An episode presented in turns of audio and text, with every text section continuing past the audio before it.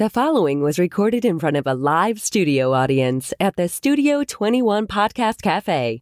This is the United Podcast Network. Oh, yeah! This is the Cigar Authority, Have uh, you any imported cigars? the authority on everything cigar in and out of the cigar industry. We're on a mission from God. With your host, A jelly donut? David Garofalo, How did it get here? Mr. Jonathan, I hear you, and I care. Barry Stein, and use my spare glove compartment underwear as a napkin. and Ed Sullivan. They don't have a listing for Mr. Wonderful. What uh, spelling did you use? It's time to light 'em up. Smoke if you got 'em. It's time for the Cigar Authority. I got a fever, and the only prescription is more cowbell.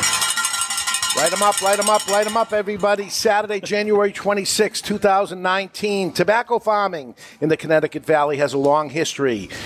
When the first settlers came to the valley in 1630s, tobacco had already been grown by native population. With us is the man who loves the history, taste, and life in Connecticut. The wise man, El Güegüense, Nick Melillo from Foundation Cigars, is here with us. Welcome, everybody, to the Cigar Authority. Thanks for having me, guys. It's a pleasure you. to be here. And you're listening to the Cigar Authority now in its ninth year, making it the longest continually running cigar podcast. Awarded the Ambassadors of Cigars by Cigar Journal Magazine. Awarded the top 10 educational podcast by Podbean four years in a row. The Cigar Authority is the most listened to cigar podcast in the world. Cigar radio at its finest, the Cigar Authority is a proud member of the United Podcast Network. You catch the podcast on demand at any time or our daily blog at thecigarauthority.com. Nick Melillo, thanks for coming. Thanks for having me. This is a pleasure to be here. This is getting to be an annual thing, maybe, hopefully. I would love to. I Uh, flew right. in right from Nicaragua to Wow. be here, so um, you know, right. once you guys told me, I said I wouldn't miss it for for the world. All right, you were the perfect one. This was actually this show is a a listener who wrote into us and said, "Why don't we do a show where we talk about the history of Connecticut tobacco?" And Ed Sullivan, our producer, said, "I know the perfect guy that would be the perfect person, and it's you. That you uh, not only love it, you grew up there." And uh, then you moved to Nicaragua. You've been all around the world, and you end up back in Nicaragua, uh, back in Connecticut, and not only just in Connecticut, but your offices are on a tobacco farm. That is true. That was my dream from the beginning. So, um, you know, starting the company three years ago, I said we have to have our home offices in the heart of the Connecticut River Valley in Windsor. So, uh, yeah, It's awesome because that's where it all happens, folks. When you talk about this tobaccos, uh, and he'll get into all of that, this is where it happens. So he's the perfect person. And what a perfect cigar to start the show off with today is a new tabernacle that's out there. Barry, tell us a little about it, and Nick will correct you after you're done. I'm sure that'll happen. uh, today's first cigar is the Tabernacle Havana Seed, Connecticut, number 142, and it's manufactured in Nicaragua for Foundation Cigar Company. We're about to light up the 5x50 Robusto, and it features a Connecticut grown Havana Seed, number 142 wrapper, San Andrés binder, fillers from Nicaragua and Jamastran in Honduras. A cigar, single cigar will set you back 1069 while a box of 24 is 226.99 which is a savings of almost $30 or 12% off the box price at twoguyscigars.com. If you're too far away from a brick and mortar retailer that carries it, try twoguyscigars.com. That's the number two, guyscigars.com. Wow, so we're looking at a three country blend here. that's true. Three Yes. country blend. Okay, it's time to cut our cigar. The official cutting brought to you by Perdomo Cigars. Perdomo is the brand. While all other cigar brands were raising prices, Perdomo cut out the federal SCHIP tax and actually lowered them. Perdomo Cigars, they stand for quality, tradition, and excellence. Excellence. So, what did he get wrong there? You know, he did a pretty good job. Okay. Uh, he had all the details right on. You know, the, the Cuban seed, we're going to get into in a little bit, was uh, brought to the Valley 1870s. And I actually learned through my research uh, recently, which I hadn't read before, the U.S. Department of Ag- Agriculture actually distributed the seed in Connecticut at this time. So um, this is one of the varieties of that seed called 142, which was actually hybridized with other Cuban seeds in the valley to become more resistant to black shank in the field. So that's one of the instead of using different fertilizers or pesticides, is to develop the seed so it's stronger in the field. So How this- long has this been used? This is this seed has been used for the past um, 50 years, but not really. Nobody has grown this one. I actually found it in the, the vaults of the Connecticut Experiment Wow. Station um, because there's all different types of varieties of these seeds throughout the past Yeah. 100 plus years. And this one really took to me because the oils, uh, the body of the leaf. Well, You've been around a long time. You remember in the 90s, black shank was a major problem there in Connecticut. Major problem. Yeah. Yeah, major problem. I problem. think So- it's bad getting shanked in prison. Try getting shanked on the field. Oh man, you can lose your Lose it uh, all. You can lose it all. Lose it all. literally. Yeah. All right, let's light her up and see what this it. is about. First off, in the dry taste here. Very sweet, very um, raisiny. It's a it's a like a bourbon and molasses, r- barbecue rub with a little of uh, maybe like an, a lemon rind thrown in there, lemon zest. I love it. I love it. I'm, I've been telling people compared to the broadleaf tabernacle, this Cuban seed is more like your rye compared to your, your regular bourbon. Ah. The insides of this is different, though, in, in your regular tabernacle, too. So this is an altogether different cigar. Well, there's similarities between the, the broadleaf, but definitely because of the wrapper change, uh, the blend had to be tweaked accordingly Okay. to accommodate for the wrapper. So you have different visos in. Ha- in- Jamastran tobacco? In, there's a little bit of Jamastran, yeah, in this, but not in. There is in the Oh, other in one also. Oh, I didn't know that. Yeah, Okay. Yeah, you have different variations of, of some Visos from Jalapa and Esteli, um, and the binder remains the same also. But again, very different wrapper, different animal compared to the broadleaf. We're going to light our cigar today with the Vertigo Intimidator. This is a four jet color changing lighter with the patented Vertigo big ass tank, easy adjustment at the bottom, and a neck that could be straight. Or if you're going to use it like Barry does as a pocket lighter to impress the ladies, you just bend it a little bit to the right there and you're good to go. There we go. Curved for It's the her pleasure. Vertigo Intimidator Don't be for intimidated. twenty four ninety nine. That's the amazing thing there. The big ass tank. That's mm. right. Yeah. Other lighter companies have tried to come out with big ass tanks and Yeah. they get sued. They can't do it. This is No, patented. This is the patent. Patented technology. Because he told them that. Every time I go say to the the guy at IPCPR trade show to say it, and he goes, "Why?" And I said, "Just say it." Because it's your commercial. It's a nice line. Some of these Oh, things yeah. just stick, and that's it. Would you say that this tabernacle is more or less strength wise than? And and what would I call it? This is, you know. I say the regular tabernacle, and this is So Tabernacle Broadleaf, and then you have the taber- Tabernacle Havana Seed. Okay. Connecticut. It's kind of a long name, the yep. Havana Seed, but I really wanted to make sure people understood it was Cuban seed grown in the Connecticut River Valley because it's very unique in Yeah. that respect. Okay. Because you have a lot of Cuban seeds all over. Well, all when I had heard you were coming out with Connecticut, I was very excited, and I thought I was going to get a shade tabernacle. And then this came in, and I said, I, they put the wrong cigars in the box, and then a Havana seed, and I said, okay, but boy, this looks the same. You know, it has similar looks. There's a little bit of a rosado Yeah, tint to a- it. there's a yeah, little tinge And there. when you see it in the beginning stages, it has much more of a rosado uh, tint to it. But if you compare them, you'll you'll definitely see that rosado tint to the wrapper. All right, toothy, toothy. It's Very toothy, Yeah. very oily. This is the, the difference between this and the, the broadleaf. The broadleaf is much bigger. The vein, vein structure is much bigger. Um, this is a lot thinner, narrower. You get better yields in, in the fields, but it's tremendously oily, the, the leaf. So it's thin, but you have a tremendous amount of oil. This is what takes so long for it to ferment. This has been fermenting for three years. Ah, I was just gonna ask that we, we launched it at the show in, in July. We were hoping it would come out in the fall. It just wasn't ready, and it just started shipping in December. Um, because you have to be very careful with the leaf in fermentation because that layer of oil, there's a window about this big when it's ready. If you take it too far, It's over. It's over. And then Yeah. you over fermented the tobacco. There's no flavor left, and it literally will disintegrate. If it's too early, it's not going to have the combustion. Um, sometimes the flavors there will be a little bit green. So it's a very delicate wrapper to use. You don't see many people using this style because No. of the time it takes Okay. in fermentation and because it's so difficult in the So fermentation. you're you're looking at seeds and you're like, oh, I, I think I'd li- like to do an experiment with this, and Mm-hmm. now you're looking at a minimum four year proposition before you know if it's something that's usable. Yeah, if you want to do it, if you want to do it right. Um, yeah, I had worked with other varieties of it, and I was familiar with this seed variety. So is I this kinda- an is this an answer to the broadleaf that you can't get it, it's tough to get, and here's something maybe you can get? No, this is also difficult to get. All right. Um, and again, because it takes so long, so you're planning in production. Imagine you're planning three years out, and For you know, something that hasn't even the- sold yet. You're correct. Um, so it's actually more difficult than broadleaf to cure. Uh, but it's just something you know, being from the from Connecticut Yeah. and the Valley, and I just I'm in You're the love with this of leaf. geeks. Yeah, you should try Sumatra or something you can get a hold of. You're right. Make life easier for you, but it's it's a unique taste. There's no doubt, right? I Certainly mean, it's it's different than the other. Um, I did smoke both of them, one in one hand, one in the other, to say, you know, they, they look similar. What is the difference here? They taste different.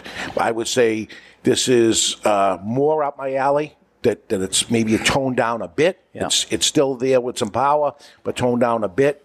Uh, I like it. Yeah. Wow. That's I an honor. it. It is. That's an I honor. don't throw them around. I they're like sewer covers, man. Of, of that, you know, a fuller body cigar that is up my alley. There's not a lot, Yeah. So I like it. Um, so let's get into the history of the Connecticut tobacco. Why this. you love it, and why should we?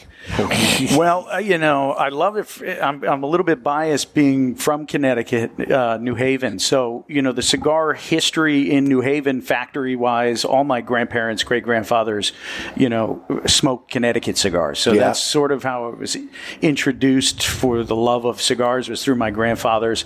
And then I just started diving into the history, the culture of Connecticut tobacco, which is, you know, it's one of the only places in the United States that grows cigar tobacco.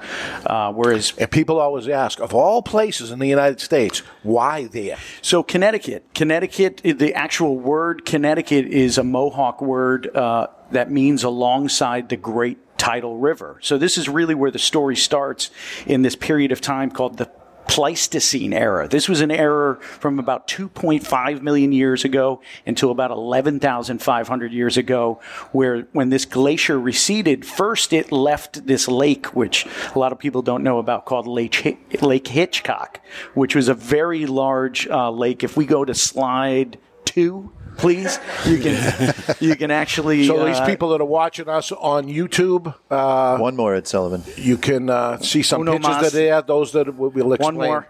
Sorry. We'll explain. To There we those. go. There we go. So this is the the lake, as you can see, when this started to recede down through the north of Connecticut. That was the largest part of this lake. It was almost like a funnel, you know. And then as it started to receive, it left the Connecticut River. We're looking at 406 miles long, the largest river in the Northeast. When it came through the north of Hartford, left these perfect meadows for growing black tobaccos, cigar Yeah. tobaccos, because of this sandy loam soil that was left from this this great lake. Yeah, along All the it. nutrients that got pulled off the mountains. funneled right through to Yeah. about 30,000 acres in that Windsor Windsor uh, area of Connecticut and just left this sandy loam soil. So you're looking at a very large portion of sandy loam and then clay about let's say one quarter compared to three quarters of sandy loam. So you get this irrigation of water through the soil where the plant is able to establish a very large root and strong root system to grow really healthy tobacco. Um, and that's really where it where it started in Connecticut. So everything grows good in Connecticut. Well, this valley, when the settlers first came in, you know, the 16, 1630s there, yeah, everything was growing really, really well. And then people really started to take uh, onto tobacco at that time in the 1630s, um, 1635. Sorry, I'm not really going That's along right. well with my uh, with my slideshow. That's all right. Um, but We, he, he took the serious, folks. We asked him to come in here and tell us about it, and he brought it back, as you as you heard, to uh, 200 BC, two, 2000. 2.5 million years ago. Yeah, so I, I thought we'd start like in the 1990s, but we're gonna we're gonna start back there. We'll this might take a while. We'll get get comfortable. Which, which is interesting about that time period, 2.5 million years, is that's when the first fossilized tobacco was actually found. Amazing. Which is, uh, we're going back now, two slides. Um, it was found by a um, Dutch um, actually this Dutch gentleman, Klaus Mitrani was his name from Peru, discovered the saber-toothed tiger. Uh, I forgot the name of the shark, the meg- megalodon or something shark. that was a gigantic shark at the time. He found uh, fossilized tobacco in Peru. Wow. Which makes sense because it, that climate at that time would be able to handle it because the north and south were too cold. And then over time, the migration of Homo sapiens really is the story of tobacco across the land bridge into the Americas. Yeah. And then we're looking at like 2 BC, 5 BC. It's really debatable when they really started cultivating tobacco because a lot of this history was You got it lost. dialed in within a couple years there. That's that's not bad. No, that was that was what we see in some of you know actual writings, and we have hard proof of it. That in Connecticut, in this area, um, indigenous tribes started Yeah. actually using tobacco and smoking. You know, smoking really evolved, we think, out of this smudging ritual, which was basically where you were lighting different plants and herbs in a spiritual ceremony to sort of purify your your temple, your Yeah. your your your space there. So that smudging was basically you'd light you know something and sort of move the smoke over you know your body Depending what it was, hallucinogenics. and that's what tobacco Yeah. was. You know, that's what the native tobacco, which we call Nicotiana rustica, we, we're smoking varieties of Nicotiana tabacum. Nicotiana rus- rustica is hardly used. That's what mainly the indigenous tribes were using. Smaller leaves. They think it was wildly grown, but these leaves have 8 to 10% nicotine content. So literally, one time I smoked it was in Vietnam on a bus stop. I was using the restroom, and some gentlemen were smoking a bamboo water pipe. Didn't smell like anything funny. It smelled Yeah. like tobacco.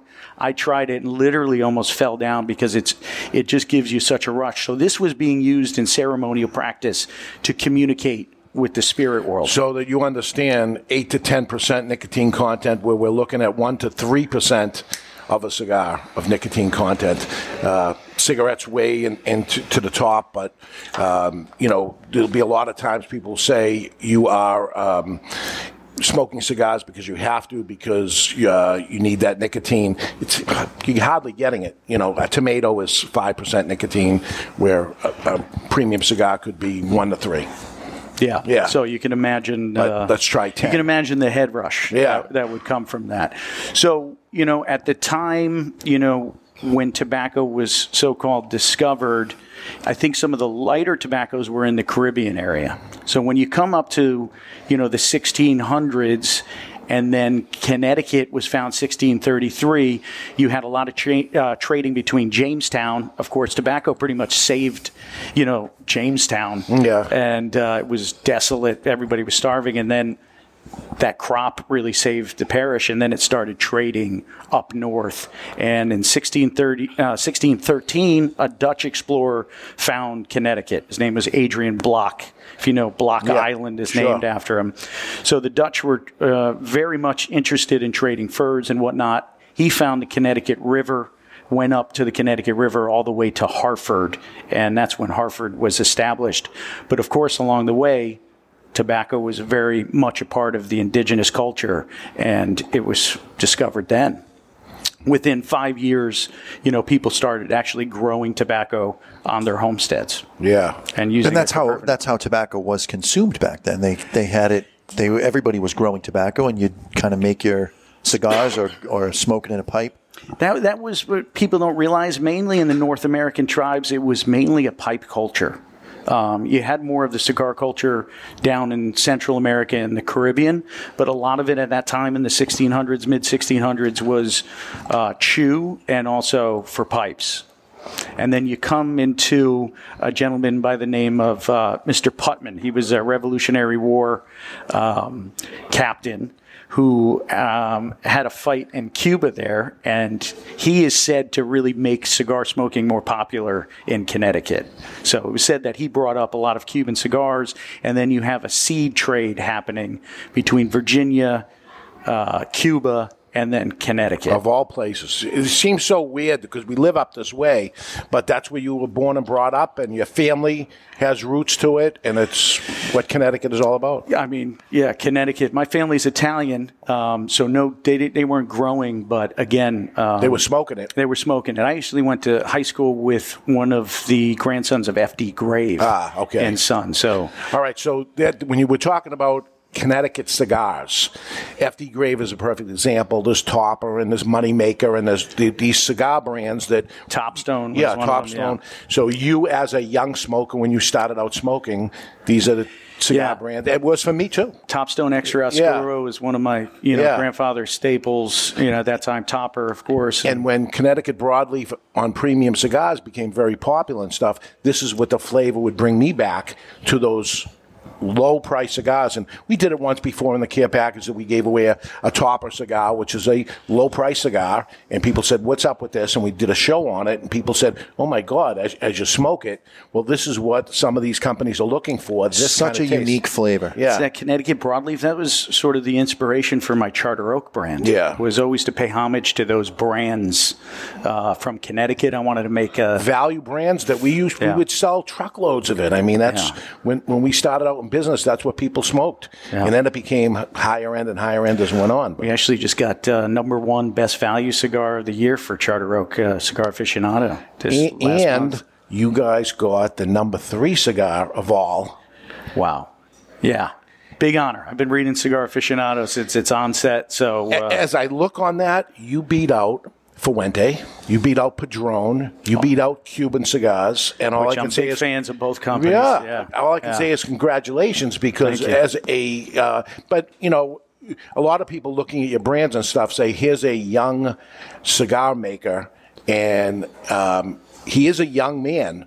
But the thing is, he has so many years in the business. He's one of the guys I can talk about in the old days because you, as a teenager, was into this.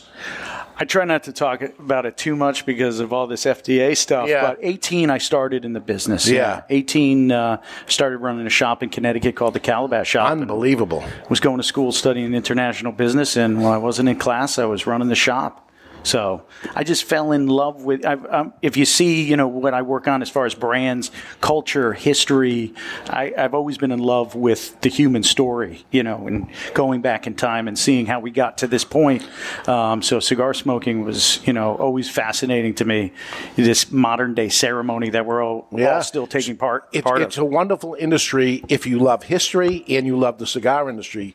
You get to put both of them together, be creative at the same time, and how's that? huh? That's that's been great. Yeah. You know, to use the boxes and the bands as a canvas for Yeah. that has been, and that's sort of how Foundation has evolved and, and come about. And, I, uh, I remember when the El Güegüense came out, and I'm scratching my head of trying to pronounce it. And what's the story? You came, you came in, you gave me a beautiful mask that I have Yeah. of it, and explained to me the story behind it. And it leads to a story, which is great for the consumer anyway. Sure. Here's the story behind what this is, and uh, because it's it's a historical product. Cigars, it, never mind tobacco. You go deep into tobacco in, in Connecticut. It's just a still alive. Yeah, It's still alive and, and rich today. Yeah. and you took it all the way to say, okay, let me even put my office there. Had to do it. Yeah. Had to do it. There was no other way. And nobody else is doing that.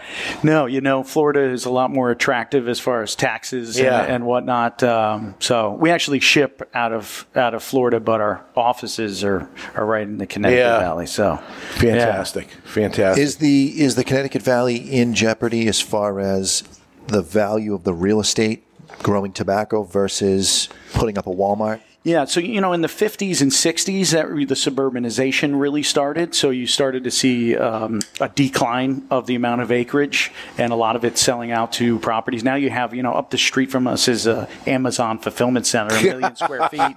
Um, you Yeah, have UPS crazy. there, and so a lot of it has decreased. But now you have a lot of protection amongst certain areas. So you have land that's farming land that's marked for another 100 years so it's protected. But then you have those other pieces of property which are definitely more valuable especially if you can build up. Yes. you know so there's definitely um, been a decline but i think what we have now is is pretty stable.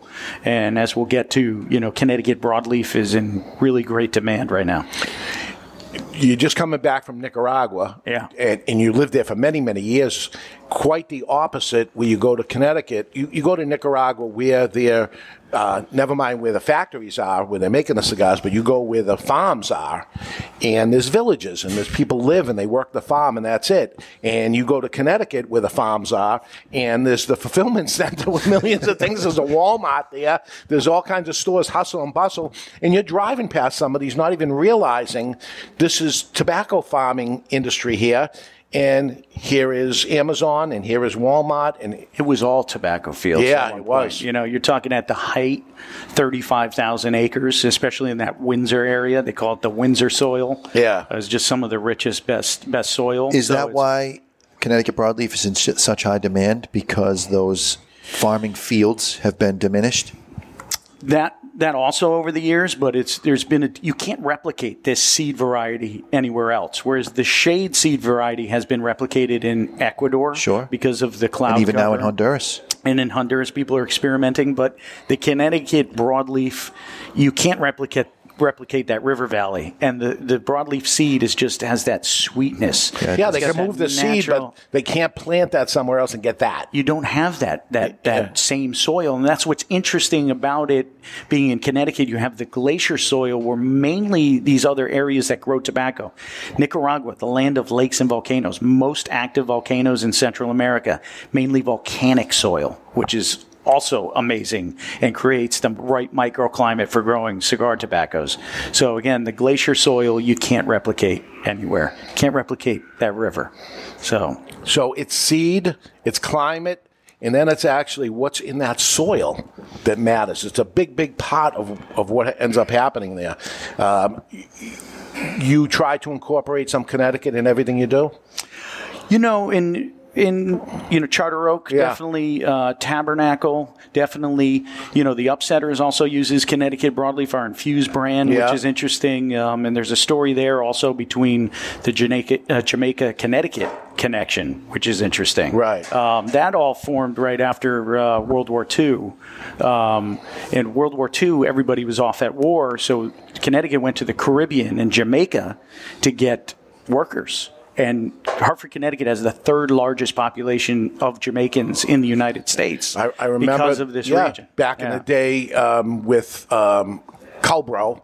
Uh, Culbro, yeah. Um, um, Cullman would bring in Jamaicans because their Macanudo brand was Jamaican. They would bring them in and house them there, and they would live in, live in the dorms basically. There's or still barracks, yeah. yeah, Still Jamaican workers, Yeah, yeah. Yeah, unbelievable, unbelievable. So, uh, I'm skipping around, but uh, no, that's all right. I want to take a break, and when we come back, uh, those that don't know, know Nick, uh, a, new young brand owner, he has over 20 years in the cigar industry. Uh, we'll not go back in history with Nick's, but of his history, but go to the the present and future of the company of Foundation. Uh, we're live at the Studio 21 Podcast Cafe, and you're listening to the Cigar Authority on the United Podcast Network. There was a time when cigars were the hallmark of elegance and success.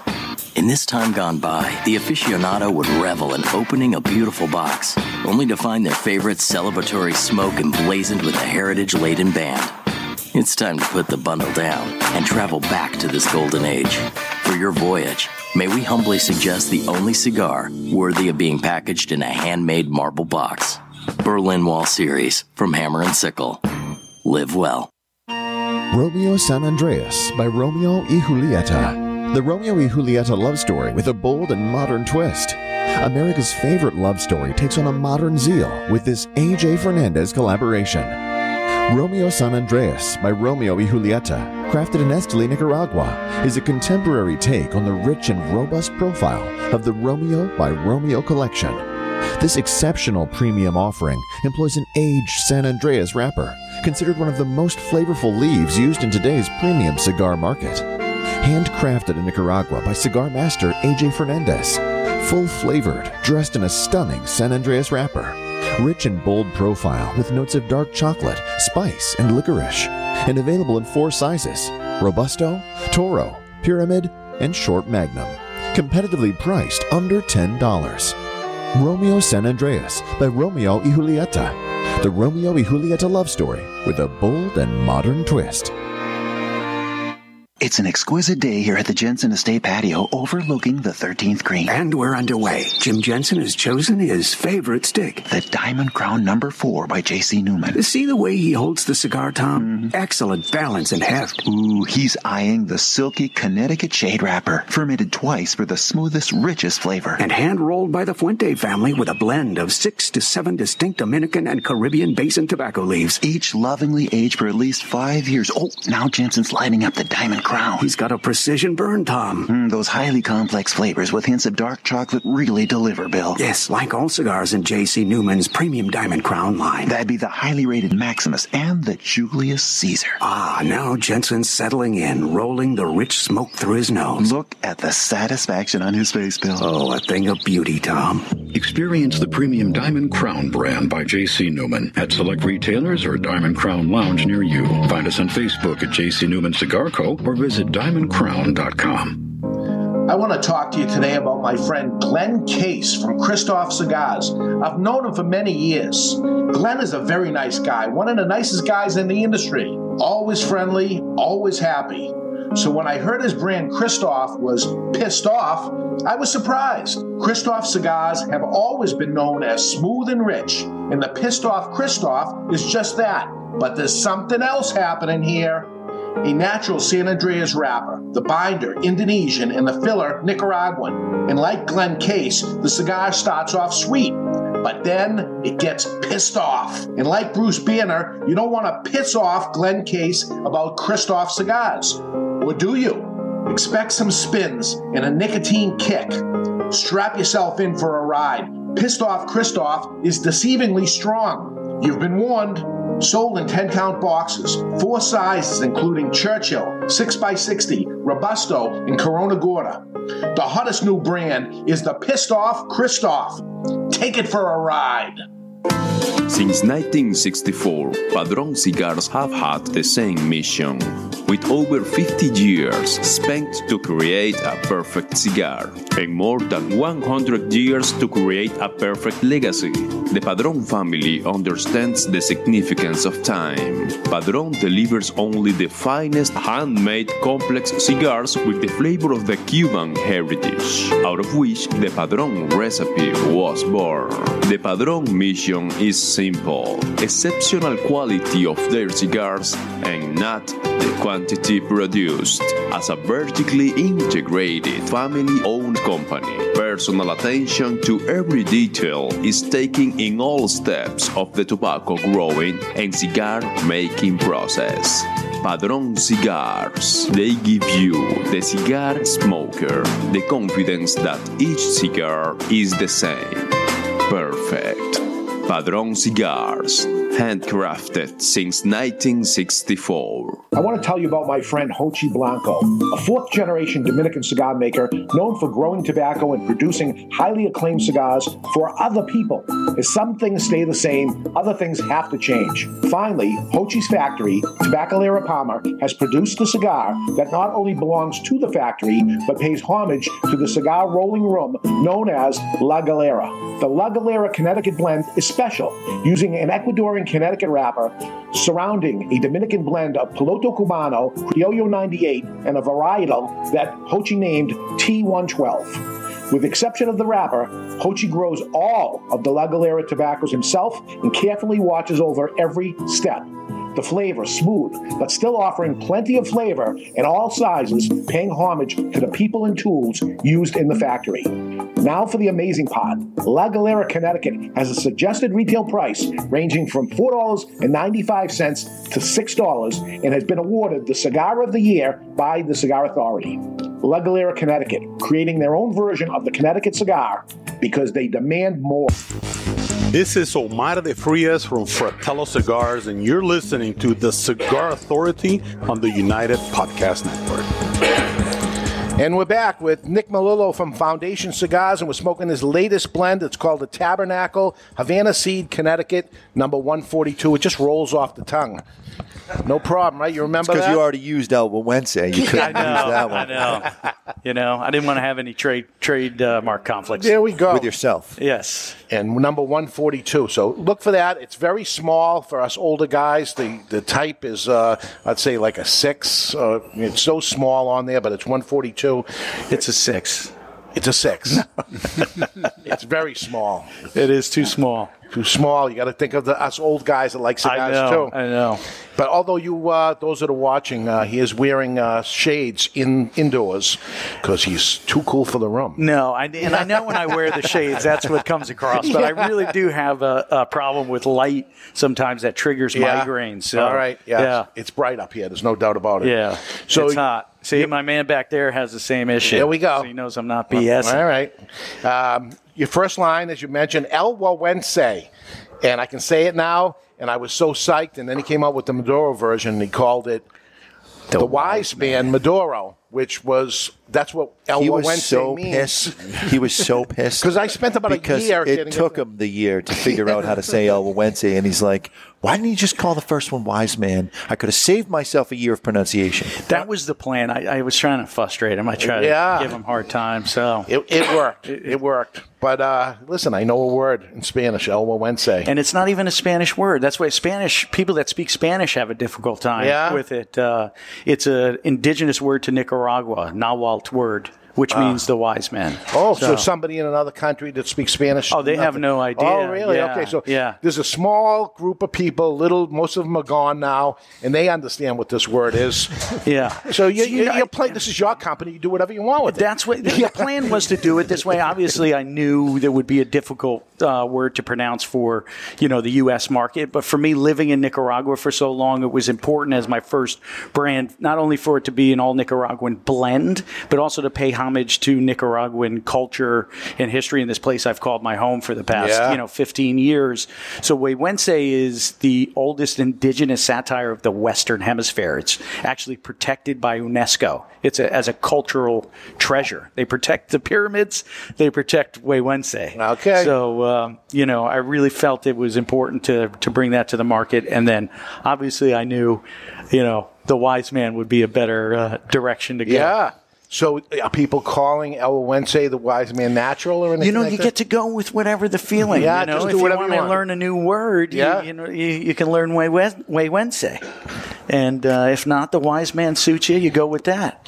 But that's your baby. That's your first one. That's my that baby. you own. Yeah. El Wense. Yeah. um, after coming off of the company you worked for before, which is um, Drew Estates, and having the success that Liga Privada was, and now time has passed. You're going to come out with your first product, El Wense. Yes. What an act to follow, though. Definitely. Some people looked at it as, oh, he's going to live off the reputation of this other thing. I thought quite the opposite is going to happen. You have the, the hottest cigar at that time that was out there, and then you're coming out with something else, and every, you know, I'm, uh, how are you going to beat this? This thing was the hottest You didn't- cigar out there. You didn't try to beat it. You just did what you. Well, you did something did different. what you I wanted do. to do something because I'd never done an all Nicaraguan blend. Um, so I got the chance to work with um, Aganorsa Leaf, Eduardo Fernandez, who I've known, you know, since 2003, and they grow one of the nicest Nicaraguan wrappers that I know. Yeah. Uh, in the north in Jalapa, and uh, brought on my art director Alex Garcia. We know him as Thief Operandi from Esteli, who's been a good friend of mine, incredible artist. And uh, I knew if there was anyone to translate Güegüense into an image, it would be him. So we worked really close with that. And I said, let me do an all Nicaraguan blend.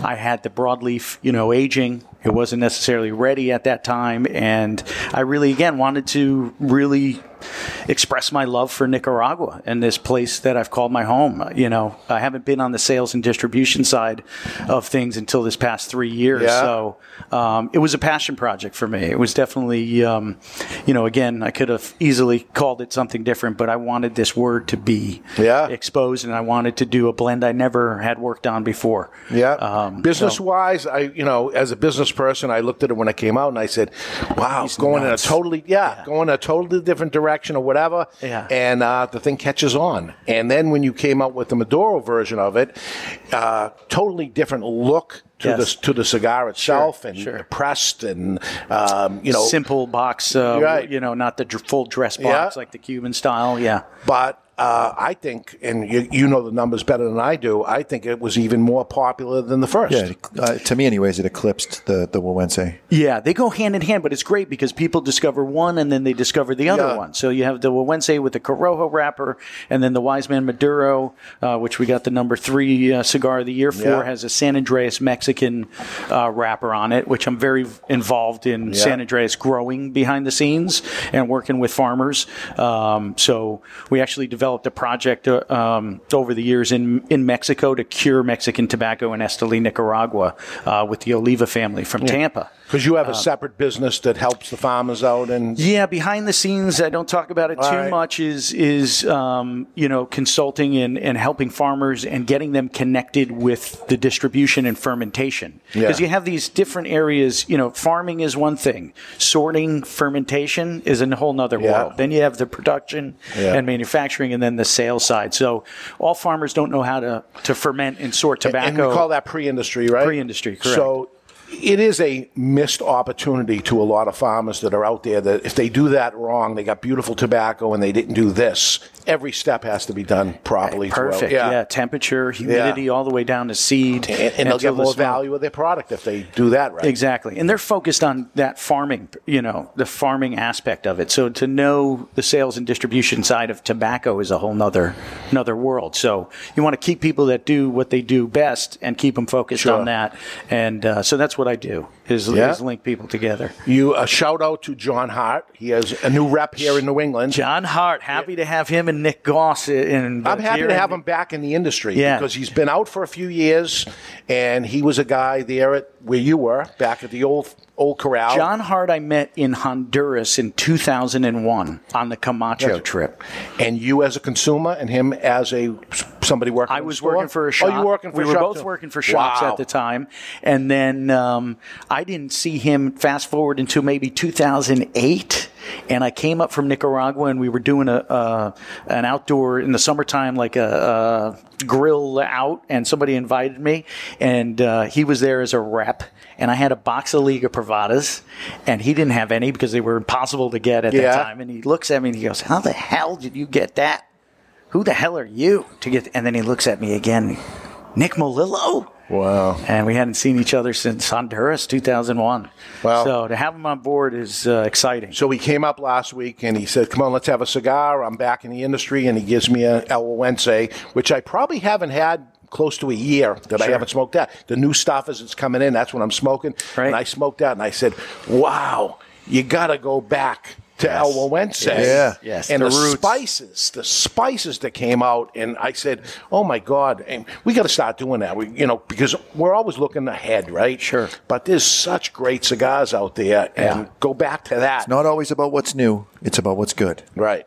and they're right. just getting better and better Uh, El Owense Maduro, I actually even like it better than the regular one. Apparently, so does Cigar Aficionado. Uh, to give you number three, um, and uh, go ahead, Jonathan. I know you're going to ask the question. they got a 95 originally a 93 and then a 95 I know a question. oh, good god How uh, how quickly did you get hit up for advertising after that? no comment not not that quickly i will be at the uh, big smoke in miami Yes, though. you that's will. going to be my first big smoke i, I haven't been because i've always been in nicaragua and uh, Yeah, looking I, I forward want, to that And I want to give credit where credit is due because they get a bad rap of they're only taking care of advertisers and things like that. You're not an advertiser. I haven't advertised, haven't spent a dollar with those guys, and since the launch of the company, they've always, you know, launched. I mean, they've just been great. Right. And um, yeah, you know, cigar aficionado for me again, it, it, it's the roots of Absolutely. the industry that we're in. You know, being in Bible, the 80s, man, that and, was uh, it. It took you from you know your dad, your great grandpa smoking cigars, and opened it up to Yeah. a, a wider range and audience during the '90s, and really was the onset of the cigar boom. Yeah. So, So um, were you surprised? I was surprised because I don't put a No lot heads of heads up. No heads up, no, not at all. I mean, I knew it got a good rating during during the year. It got a 93, and I, I knew they smoked him and rated him again before they did the top 25. El Güegüense got top 25, the Corojo in 2016. Um, so I don't, I try not to put too much weight into expectations and ratings, you know, in general, because everybody's got a different palate. Sure. You know, and it's about your your own experience. Best cigar in the world is the one you you enjoy. I can't tell other people what they should No. enjoy or what they like. Listen, that- Everybody. that's going to help your sales staff. It's going to move the needle. It's going to give some attention to something that deserves some attention. and it's great because it does open to a wider audience. You know, a lot of cigar smokers, as you know, they don't necessarily get into you know the the blogs per Right. se or the nitty gritty of the of industry. all. And um, I, I think there is a few different type of cigar smokers, and they're speaking to the person that smokes a cigar every once in a while. Not a real cigar geek is, you know, because you, how much you going to tell how to cut and light a cigar to Yeah. somebody that's been around for a long time, and And it's tough, you know. Again, there's so many good cigars out there on the market, and it's again everybody's you know own perception of what. And they have this platform that is you know they've been working on for many many years, and you know it's great. Marvin Shanken is from New Haven, Connecticut. Um, Yeah. So he's Connecticut, Connecticut. Connecticut guy, Dave Savona, Yep. also. So um, good. It's nice to be, you know, recognized, and and they recognize my passion for Connecticut and you know cigars. So Um, the next brand I want to talk about is a value cigar brand you put out that also gets a lot of attention from them as a best value. Just got number one best value. yeah. Unbelievable. Charter Oak. If you've never had that, it comes in natural and Maduro. It's something that uh, we had a hard time actually keeping stock for a while there. Yeah, we've been That you know popular. We've been that popular. Um, you know, small company and been growing uh, leaps and bounds. So uh, we're caught up now. But Charter Oak was that everyday cigar that I wanted to create for you know. Cutting the lawn or Yeah. doing some work and really pay homage to those cigars that all my grandfathers smoked. So Charter Oak is the. Would you say that the Charter Oak, Connecticut, is your grandfather's Connecticut? Or I, I, that's a great line. I think I might use start using that. It would. He would go with the Maduro broadleaf, though. fair enough. Um, fair I enough. would actually say my other grandfather would go with the Connecticut. If you use that line, I get royalties. All right, maybe we're- I guess I can't hide from it now. We're on we're on video, uh, but yeah. So Charter Oak, symbol of Hartford, Connecticut, was an old oak tree. Actually, hid a charter in it to hide it from the British, and uh, there's nothing I think more that really symbolizes Connecticut um, as a state. Of course, it's on the quarter and the coin and the state capital, so it was perfect um, to really express that that love for Connecticut and its tobacco. So Highest volume product you have? Definitely, yeah, Definitely. Yeah, I I, mean, think so. volume is definitely more of a volume. Um, I definitely take a, uh, you know, trim my margins too to keep a good price point on that cigar. Unbelievable. And, yeah, and we haven't. How dare I say it, but I'm going to say it. It's underpriced cigar. If there's an underpriced Yeah. cigar out there, Charter Oak's the underpriced. Unfortunately, probably second quarter prices are going to Ah, have to go. see? But this He is was- he was gonna do it anyway. This is mainly because of the FDA. We Sure. haven't we haven't adjusted any pricing for three years based Yeah. on our FDA You use. know, uh, Chuck Berry smokes Charter and all Oak. this, yeah? I didn't know if you know that, but Oh, uh, good old Chuck Berry. Yo. Good to see you. Thanks for coming. Great cigar. Great Yeah. cigar. Uh, then a mellow cigar, right up my wheelhouse as far as flavor goes. Something with, with a big history. Highclere Castle. Highclere Castle, very surreal project. And I don't think people realize how organic this project came to be.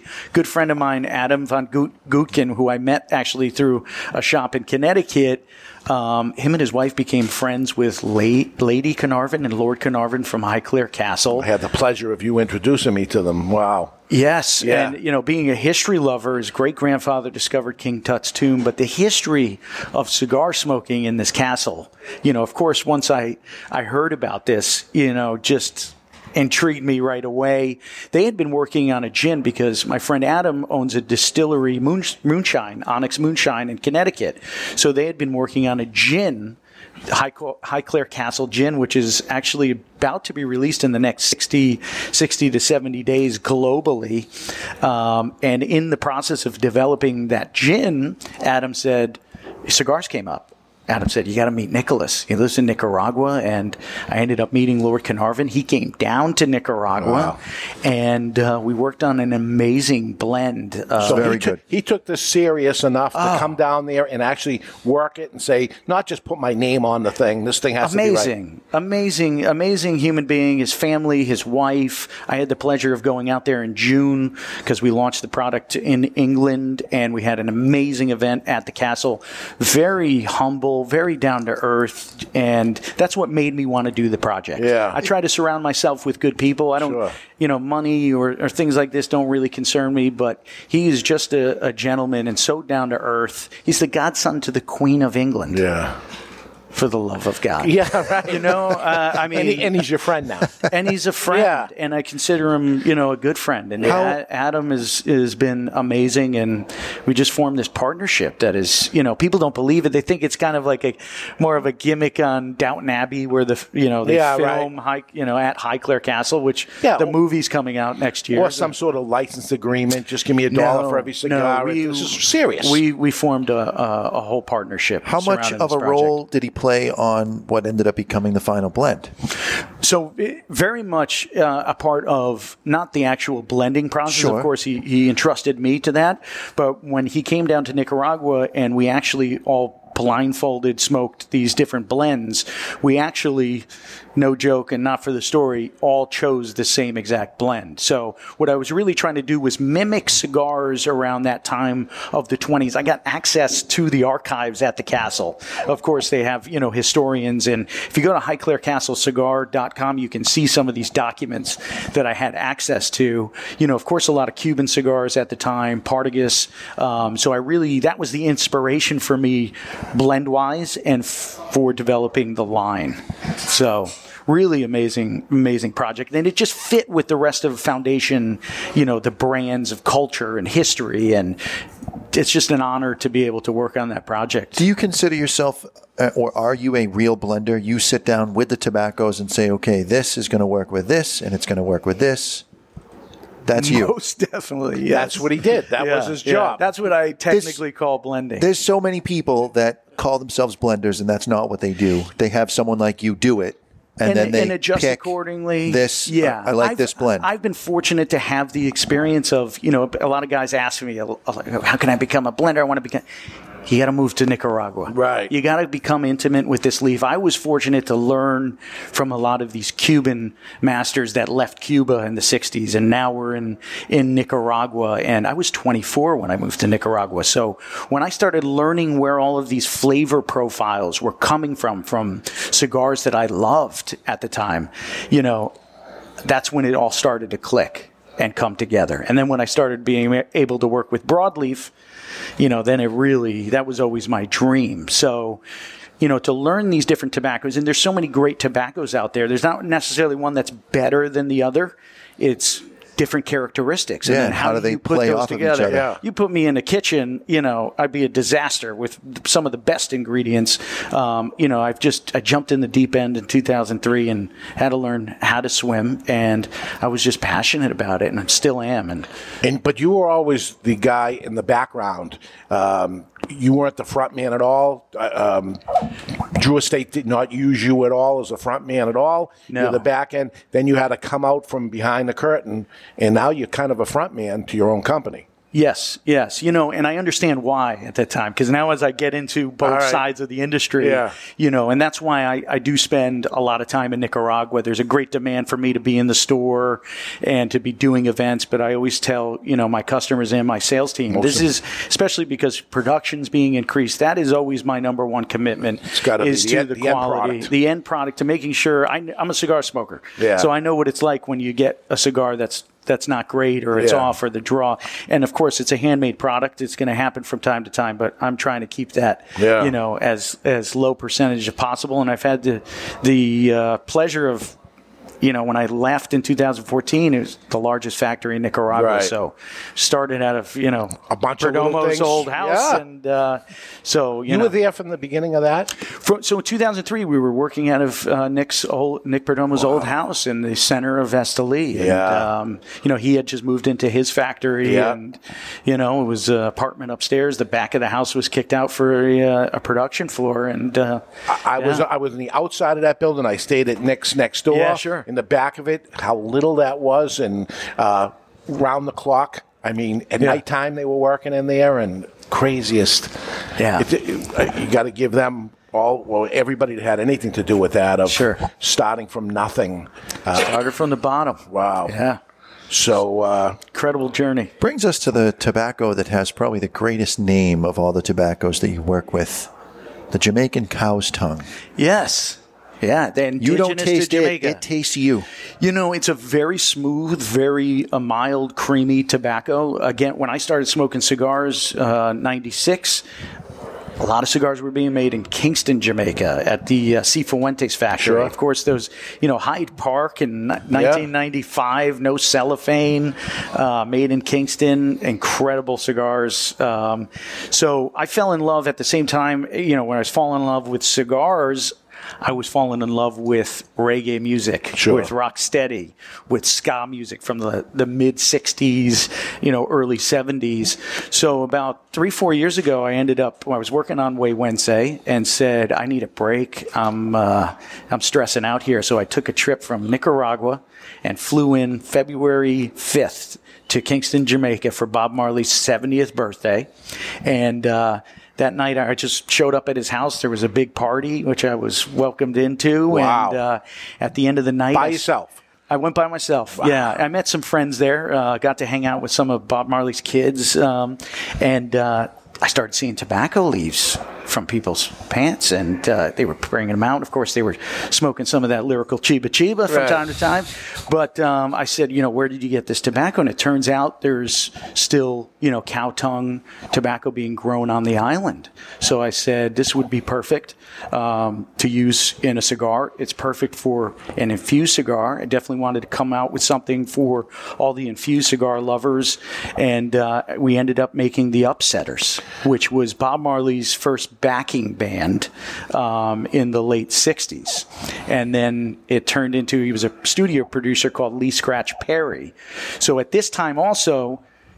Jamaica was very obsessed with uh, spaghetti westerns from Italy in the late 60s. So if you look at all the album covers from this period, they're all a play on spaghetti westerns. Oh, wow. The good, the bad, and the upsetters. So the upsetters really evolved out of that. And then, Ah. of course, you have the classic red, gold, and green. Um, so I wanted to make something that wasn't heavily inf- a good balance between the the natural tobaccos, the cow tongue, and the infusion.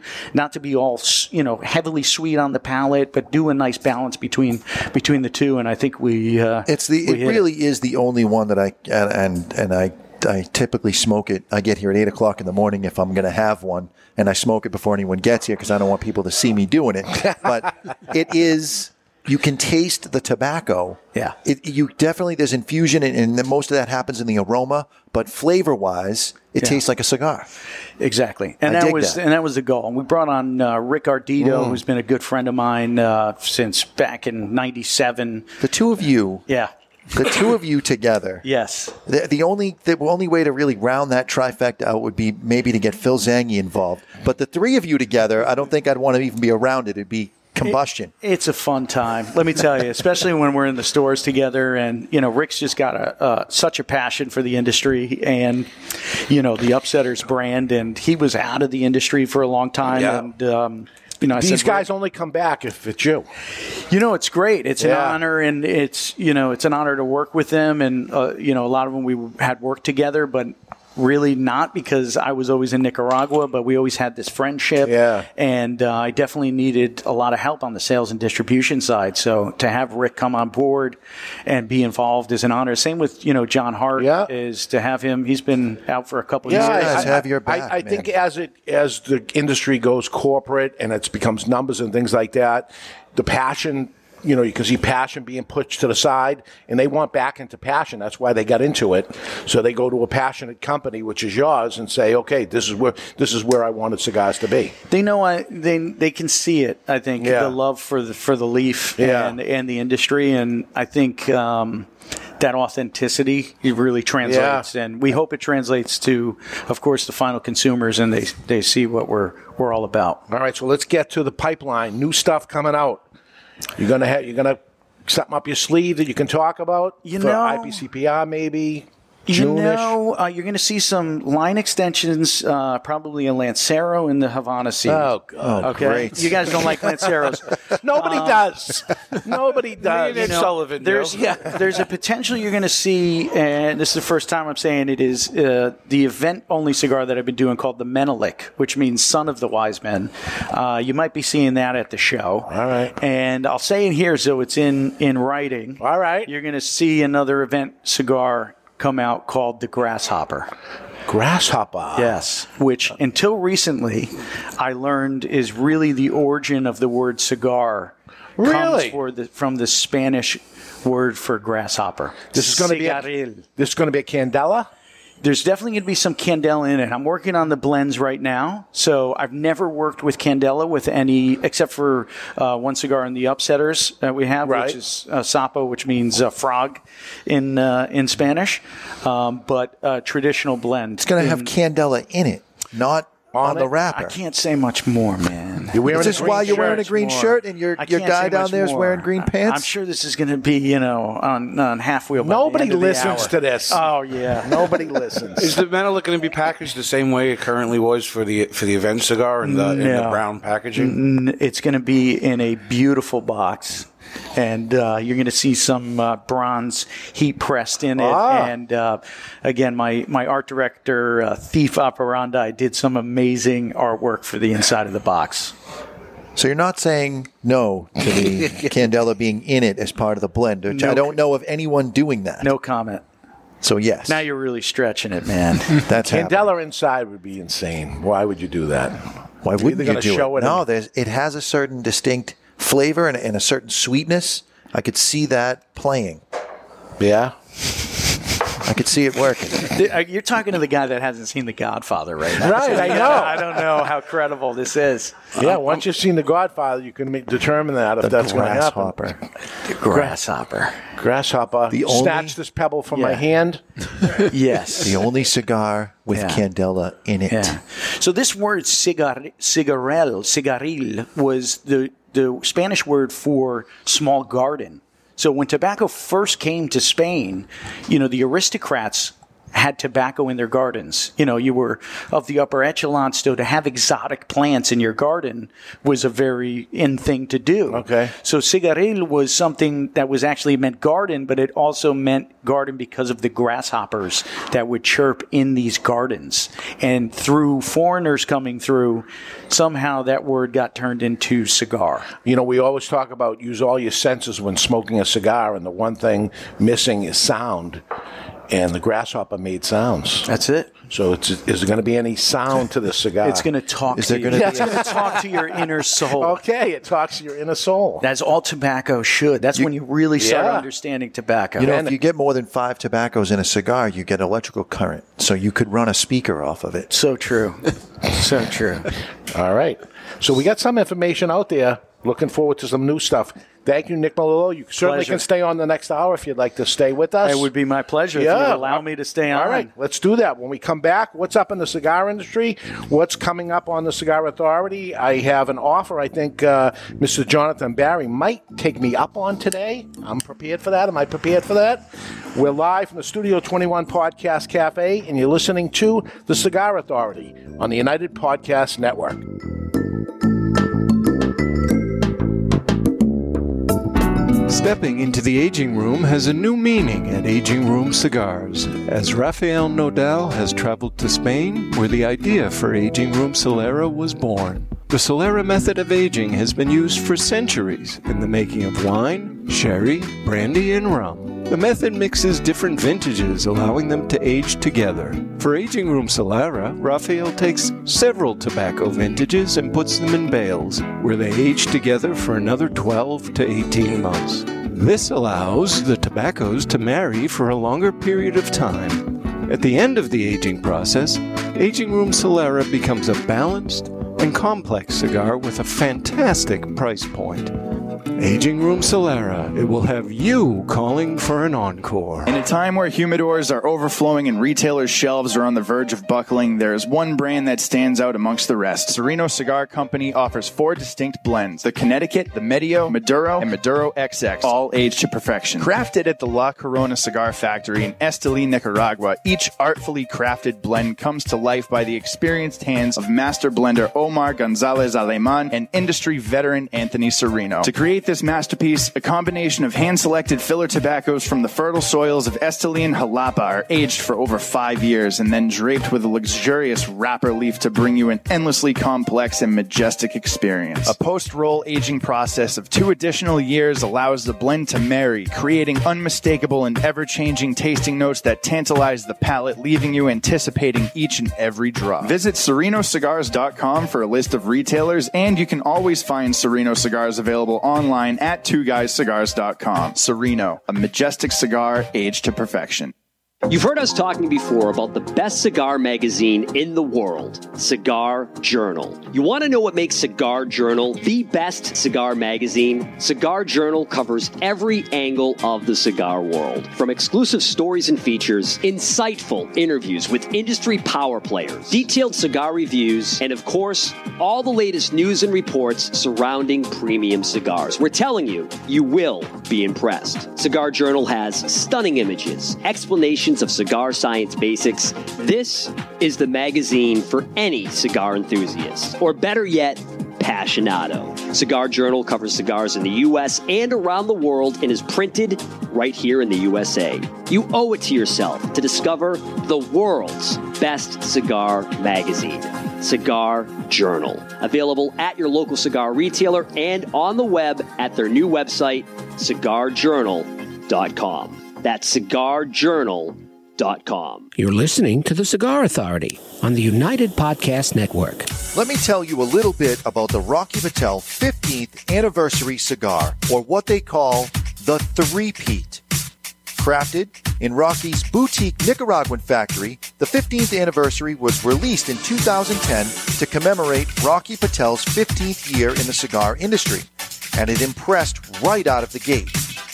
The Robusto and the Torpedo both scored 93 points in Cigar Aficionado, while the Toro and Corona Gorda both notched 92 points. The Rocky Patel 15th anniversary is a robust cigar with notes of toasted spice, roasted coffee, and almonds.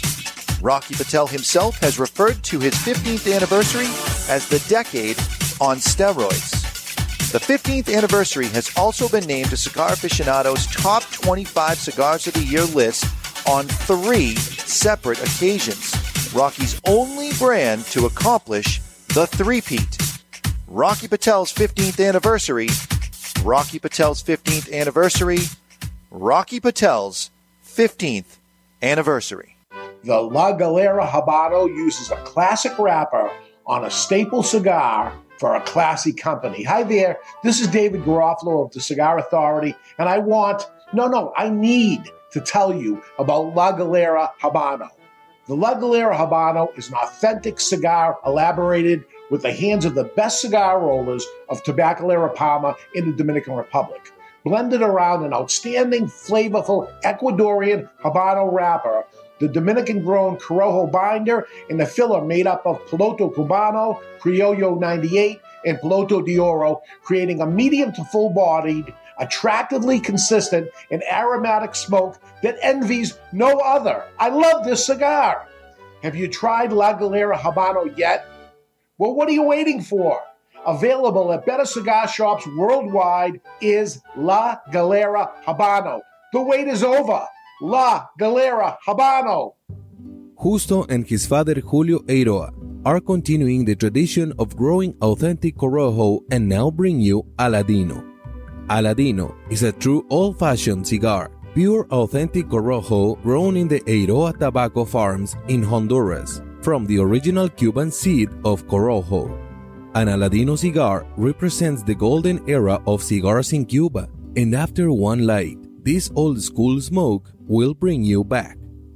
Aladino cigars come from JRE Tobacco, a family centered company who manage all aspects of cigar growing and manufacturing.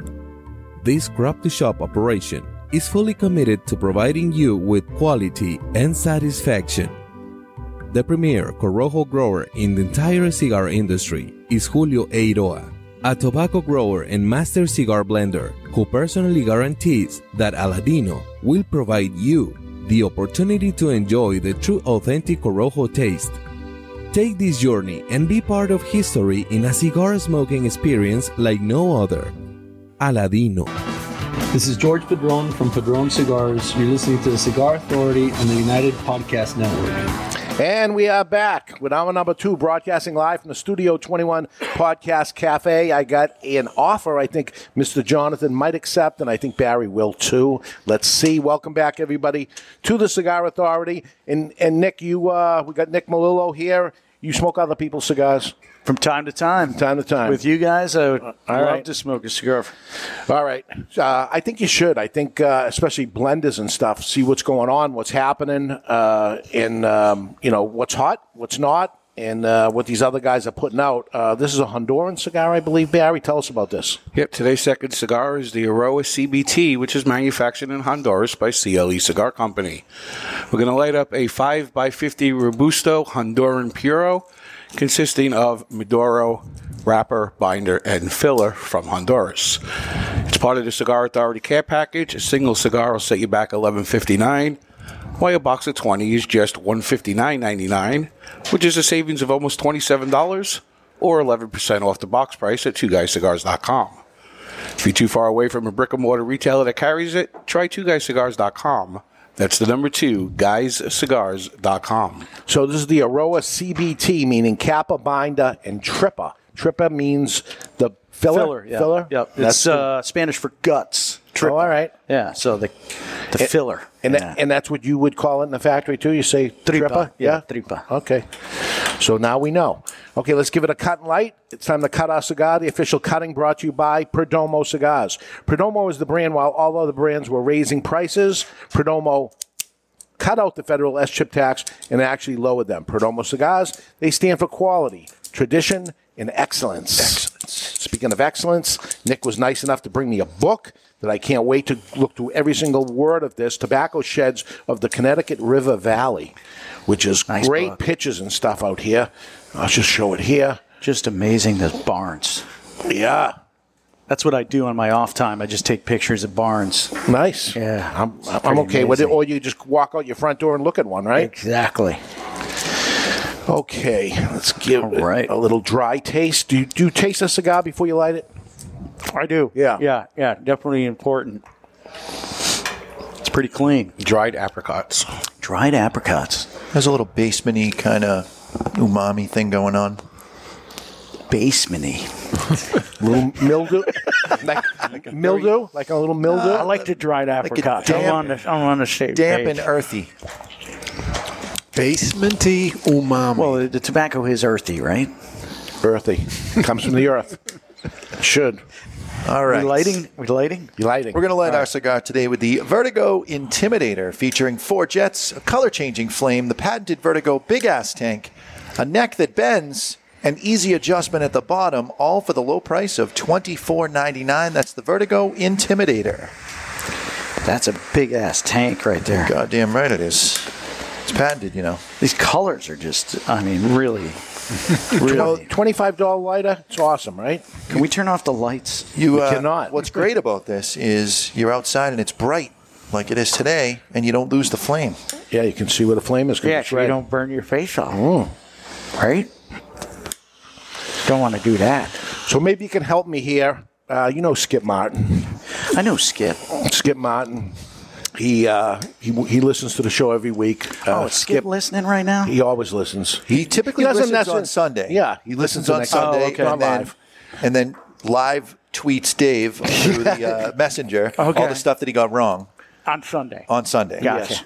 And uh, he's a fact checker. And apparently, I guess, maybe last week, the week before, I think it was last week, we were talking about wages in Nicaragua as opposed to the Dominican Republic. It was last week because I came back from the Dominican mm-hmm. Republic. And my story was what were they talking about in the Dominican Republic? Republic. What were they talking about? I'm not saying this is what I said. It was hmm. what they were talking about.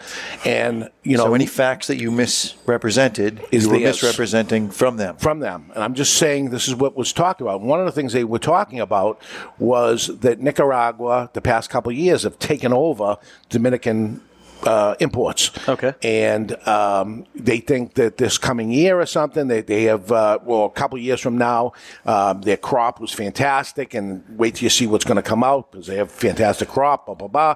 And, um, you know, they, they're up against a few different things. And one of the things is labor costs. And that if they had their factory in Nicaragua, that they could have the cigars much lower in price or they m- make lots more money because the labor costs are up to four times the amount that they are in the DR. In the DR. Yeah. And um, Skip said that's not true. Blah blah blah blah blah. And gets in a whole long thing, and uh, it's not quite. It is. There is a difference, but it's not quite that amount. But is it? Do you know of? I, to be honest, with you, don't know the No. difference between the DR. I haven't been up on uh, the labor rates. It's Yeah. probably definitely a bit higher, but did did we find out the exact? Uh, I, I had done it on a previous show. I actually had from the government Yeah. of what the labor rates were across the country of there, Yeah. and it, it certainly was dramatically different. The lowest being Cuba, of course, um, and their cigars are high price, so it shouldn't have a doesn't have a bearing on. They have low price and they could go higher up there. You have expensive cigars out of Nicaragua. You have expensive cigars in the Dominican Republic. I don't know. How Is that a problem to have one year where the crop is just unbelievable from a Yeah. blender's perspective? Of course. Because now you're you you may have more flavor or more pepper or more of something that you're not looking for necessarily. Definitely, every crop could be definitely different. I mean, this year in the Connecticut River Valley, there's a lot of rain, um, so you had a lot thinner broadleaf tobacco coming out of the crops. Uh, out of the field. So, and you had a lot of rain in the curing barns. So, I was definitely very selective in the crops that I chose this year because I'm looking for some heavier, heavier leaf, and you will definitely see a variation. And they had of, they uh, had the opposite that they didn't have much rain at all, and they they although the leaves didn't grow to a giant size, they said they're so hardy, they're so fantastic, and that they were going. Uh, some people I talked to said for the first time we're going to actually plant again. They're going to do a Interesting. second planting. This was where Dominican Republic. Oh, okay. Interesting. Yeah. Yeah. Because was there some hurricanes? I know Cuba got hit up too. I think by some big storms and whatnot. Well, they, their growing season is about hundred days. Is that what you're looking at down there? Yeah. I mean, Yeah. we're we're just starting. I mean, we've been growing since the dry uh, dry season kicked in. So you're talking November time. You're starting Yeah. planting until rainy season starts again in May, the end of May. So Do, do you ever see people try to get a second crop going? I've seen some experimenting, Yeah. but mainly the hardcore guys they won't do that. It's just um, you know if if you when you cut the plant. Uh, the plant will continue to grow, and you'll have a second a second grow coming through. But what happens is the tobacco starts to become very bitter, Ah. and then you start to suck a lot of nutrients out of the land, yeah. and then you have to let it rest for even longer. So it's a, Ah. Sometimes dangerous. It depends on what state they were in to do that, um, and you know how, how the field and soil conditions are. All right. But, so they were they um, were messing around with that, and I I thought that was interesting. Sometimes in more of the uh, ma- you know more mass produced cigars, Yeah. they'll grow tobacco and it will keep growing. You can do three, four. Um, sometimes they'll use that for short filler, Okay. two kind of crops because they're able to get more tobacco out of it, get it a little bit more inexpensive, and then they'll end up cutting that with other short Yeah. fills, to, so you, it's not completely. But then next year, you think that the ground got hurt? Because, I yeah, Yeah. definitely. Yeah. You know, yeah, definitely. You got to be careful. All right. Um, and that you notice that in different areas, especially in Brazil, is, uh, we call Matafina Mm. tobacco. You have plantation grown Matafina, and then you have Mata Norte, which is another smaller small crop. Yeah. Um, and those fields that are larger. You definitely don't have the strength and the body and the that you do of the smaller crops. All right. So Good. All right, let's find out what's up in the cigar world with Barry Stein. It's time for What's, up? in the cigar world, brought to you by Recluse Cigars. You want to know what's up? Recluse Cigars is what's up. Voted the 2015 Cigar of the Year is the Recluse Amadeus Reserva Habano. Every Recluse cigar goes through eight, count them, eight fermentation cycles over the course of two full years. They are box pressed and rolled end to bar for a perfect draw every time. If you haven't done it yet, be sure to try a Recluse cigar today. And it's been a busy legislative week, and we'll start with New Mexico, which saw a bill reintroduced that would raise the cigar tax by 204%, which is from 25% up to 76%. I always wonder why they get these odd numbers 204%. Not 200%, 204%. And Wyoming also followed suit with a proposed increase of their own that would raise the tobacco tax 167% from 20 from 20% to 53 and a third percent. Meanwhile, Hawaii has seen that exorbitant tobacco taxes don't work, and they proposed a 50% cap on their 50% cigar tax. And Nebraska has done the same with a 50 cent Yeah, cap so as just well. everybody should do it. Just 50 cents, and that's it. You know? A- And you, you'll make more money. Rhode Island is a perfect example of it. Many, many years ago, they made that changeover, and they tested it for three years, and then they just continue it on. And I believe Connecticut did the cigar tax cap too. Yeah. Yeah. And just uh, drive it out of out of state, right? right? The state of Indiana has proposed raising the age to purchase tobacco from 18 to 21. However, the bill contains an exemption for those who turn 18 before June 30th, 2019, and those who serve in the armed forces. It is currently illegal to buy any type of beverage, be it alcoholic or non alcoholic, in the state of Maine. A, Maine representative introduced a bill that will allow cigar shops to be classified as a cigar lounge, allowing them to sell their choice of alcoholic or non alcoholic drinks. Giddy up. Yeah. And our friend Omar DeFrias, who once experienced not receiving a check during the government shutdown when working with NASA, announced his brand is offering a discount in the Maryland, D.C., Virginia area to furloughed government workers via various local tobacconists. We'll see if that starts up in three weeks or not. And finally, the cigar. It's over. Yeah. Well, for three weeks. Okay. And then we'll see what happens in three weeks. Finally, the cigar industry lost a legend this week as master roller Maria Sierra passed away. Maria was one of the first women to roll cigars at El Laguito factory in Cuba before relocating to Miami, where she worked for El Titan de Bronze. She rose to fame where she was the only person to roll the La Polina Goldie, Goldie in its entirety, from from the uh, bunching to the wrapper. And it was modeled after her specialty, which was the Cohiba Corona Especiales. And she was 70 years old, and that's what's up in the cigar Yeah, she had retired before, right? She retired two years ago. Yeah, yeah. So she'll be Year and a half. peace. Yeah. Um, next week on the show, it's Dos Hombre Day, and Dos Hombre uh, is a cigar brand I put out 29 years ago. I did some Wow. research, my, my first private label. It's 2 2. It's February 2nd next week. So I said, let me tell the story of uh, how that happened. And we're going to talk about value cigar brands, including the Charter Oak that's on my list, because another great value cigar. And um, it, it's always looked at. Is, is there some value cigars out there that uh, you think? Let us know. Uh, go to the contact us page of the Cigar Authority. Let let us know. Let us know your value cigar brand. Maybe we don't know what it is, but um, a good brand for the price is what we're looking for. Nice. So that's that.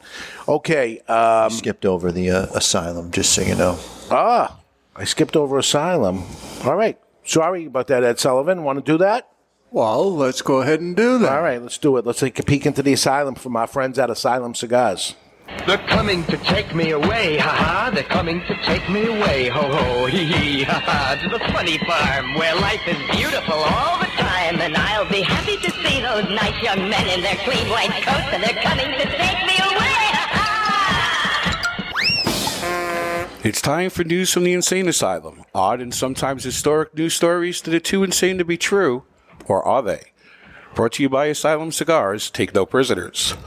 Asylum Cigars are truly flavorful, medium-bodied Nicaraguan cigars with sizes ranging from 4 by 44 to the absolutely insane 8 by 80 Asylum Cigars. And this week I'm going to change things up. Instead of a story, we have a question. What do iPhone, Android, Facebook, YouTube, MySpace, Instagram, Tesla, Spotify, Skype, Twitter, LinkedIn, Gmail, Uber, Airbnb, Google Maps, SoundCloud, Nintendo Wii, Netflix, Dropbox, hashtags, Reddit, and the Cigar Authority all have in common? Um, Tesla and the Cigar Authority. The answer is none of them existed when Tom Brady won his first Super Bowl. And that's not only oh. insane, it's asylum. That's right. New England Patriots. You New England fan?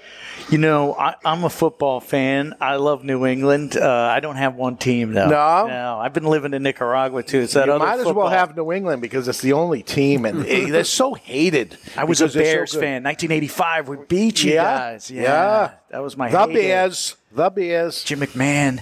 Bury the Bears was the uh, Yeah. catchphrase, and we didn't do we didn't pull that off. But it's a dynasty now. Yeah, it's now. ridiculous. What a game! What a game! They always seem to come back. I don't watch too much during the, during the year. I saw the game. Yeah. Oh my God! I just knew they were going to win because Right. it happens. You know all the you know how it's time. gonna- you know they just come out? back with uh, a couple minutes left. Well, I want to get to this this segment right now because I want these guys to be uh, sitting around after the fact of it. So I'm going to go into the Don Raphael offer of the day right now. And the Don Raphael offer of the day is brought to you by Don Raphael Cigars. Everyone has a price. Would you do this for the Dawn? And if so, how much? And this was uh, someone in our audience that gave me this idea. And uh, I thought it was great just last week. And I said, uh, we're going to actually pull this off because I think the guys will, will possibly do it. And this would be nice uh, video or even audio. It might sound good on audio. So I'm going to give you 50 bucks and I'm going to really do it. 50 bucks. Eat six raw eggs. And I happen to have a dozen raw eggs right here. Ed Sullivan, I'm going to say no to you. Yeah, I'm out. Yeah, but I think Six is a little over the top. I probably would have done three. three for 20. We're having a special today. three for 20. Three for fifty, I would have done with no problem. But six, Six that's is gonna a be lot. that's gonna be a little tough to swallow. These are cage free, uh, I don't need him thrown up on. grade A large eggs. I'm not doing that. Come on. No. Six eggs, 50 bucks. You're just going to swallow it down. You got no magic bullet. I can't make them scrambled. They're not scrambled. They're going to be raw eggs in a glass. We're going to do the Rocky thing right now. I think you kind of have to do it because of the music. Yeah. It's It's a go- Godfather. it's a Godfather, music, but you he know? never saw The I would- I Godfather. He has know, no idea what Yeah, this I is. wouldn't know. You, you, I think you just have to do it because you haven't seen The Godfather. I've Three, seen, three I've for seen 20. Rocky. Three for 20. No. Come on. I got. I thought for sure both of you would do this. Barry, three for 20. Not for twenty. Come on. I wish I had. I have ten bucks. I'll put into that. There's 30. Three for thirty. Ten That's a dollars good an round. egg. Yeah. No. Yeah. Still. Oh, they they talk Three the for talk. 100 percent. I'll do. I'll give you each five bucks for doing one. Five bucks each for one. I would do one for the hell of it. Oh, you get to drink it out of a cup. Yeah. Oh, that's a so different everybody story. can see. You want one for the hell of it? I don't want Not the five even bucks, one. but I'll do one just to show you I could do it. I'll do one. This is uh, riveting radio here. Just make sure there's no shells. I don't want to be choking on anything. No shells. Put that in One. The. That's good. Put it in the protein. ashtray like we told people not to do. There's one. That's for. Have these been stored properly? Yes, they Stored have. properly. They're ice cold. You got to hold on because he's going to Well, do I'm gonna- tap glasses and have a little chair here. Got a toast. Made the Egg- eggs are on my Egg, diet. eggs, so- eggs go with a toast, so. None for you, Jonathan. No, I'm out. Oh, wow, man. it's a chicken shit. This guy. Salute.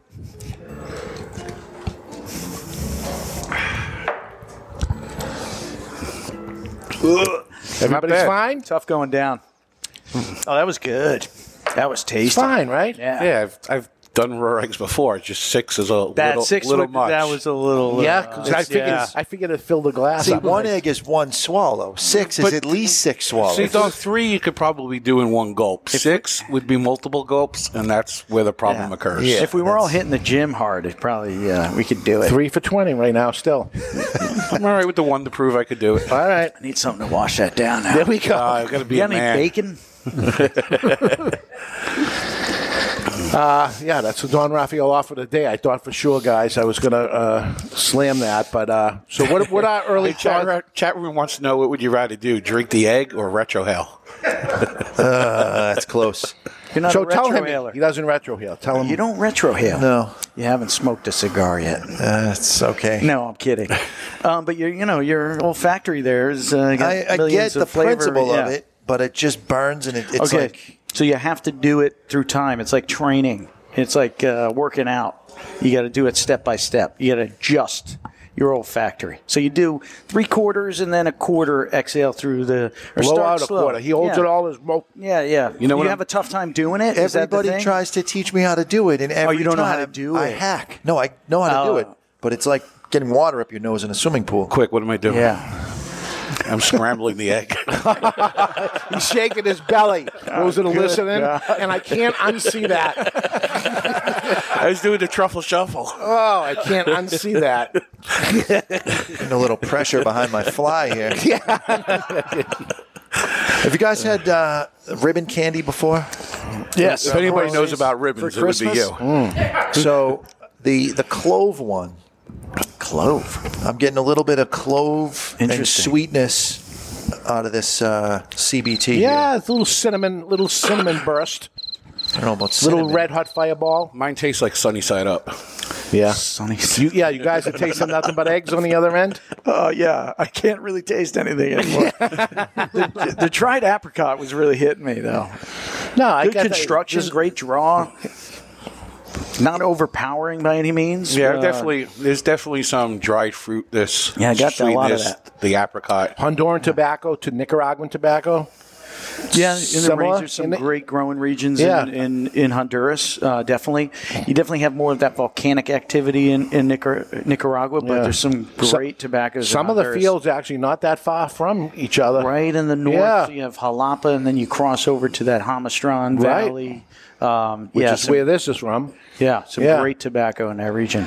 Do you, when you're smoking a cigar or you're sampling tobacco, are you identifying food flavors or are you identifying the tobacco components when you're smoking? Um, a little bit of both, and the overall. I'm looking for again the overall experience because if you don't get into the, the those fine nuances, you know, at the end of the day, does the tobacco key for me is make your mouth water. I don't like cigars that dry out your palate. A lot of that has to do with acidity within the leaf. Sure. So I want that experience, but again, at the end of the day, was it satisfied? Did it jade my palate in any way? And that you know, bitter is it hitting me there?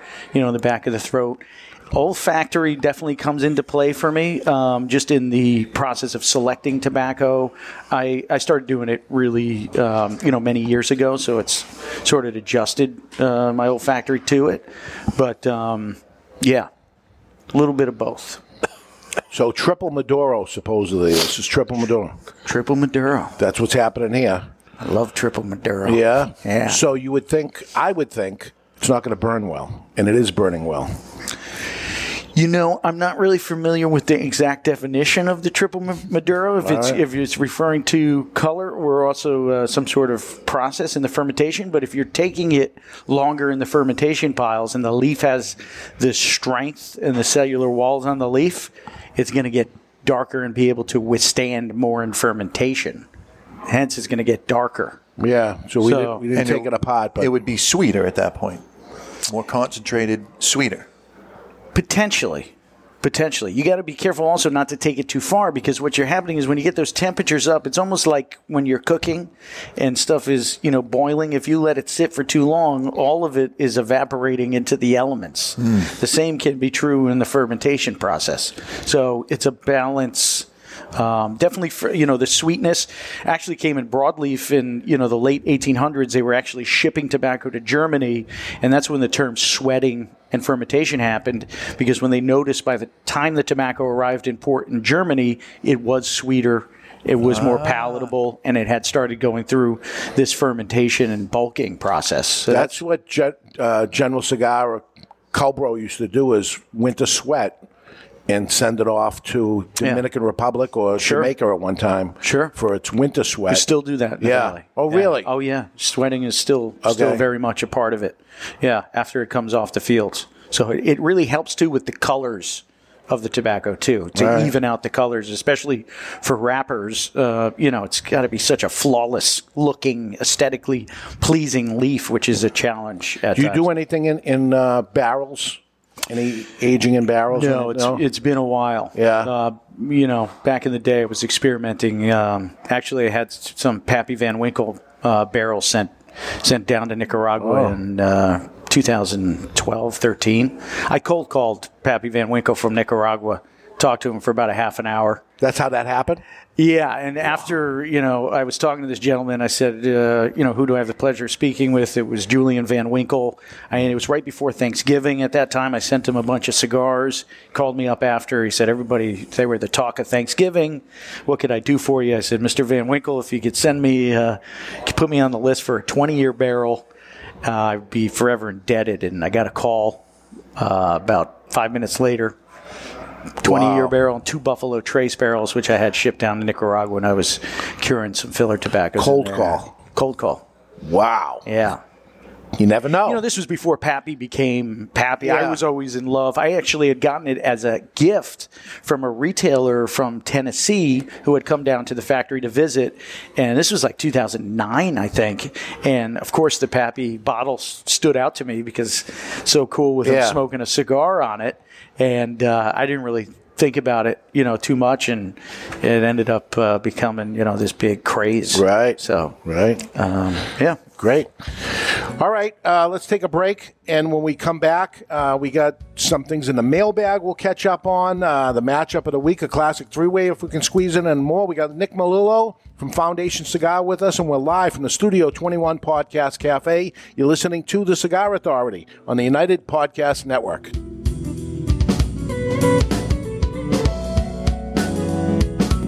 Let's talk a little about Rough Rider cigars. So here is where the motorcycle culture meets Cigar Nation.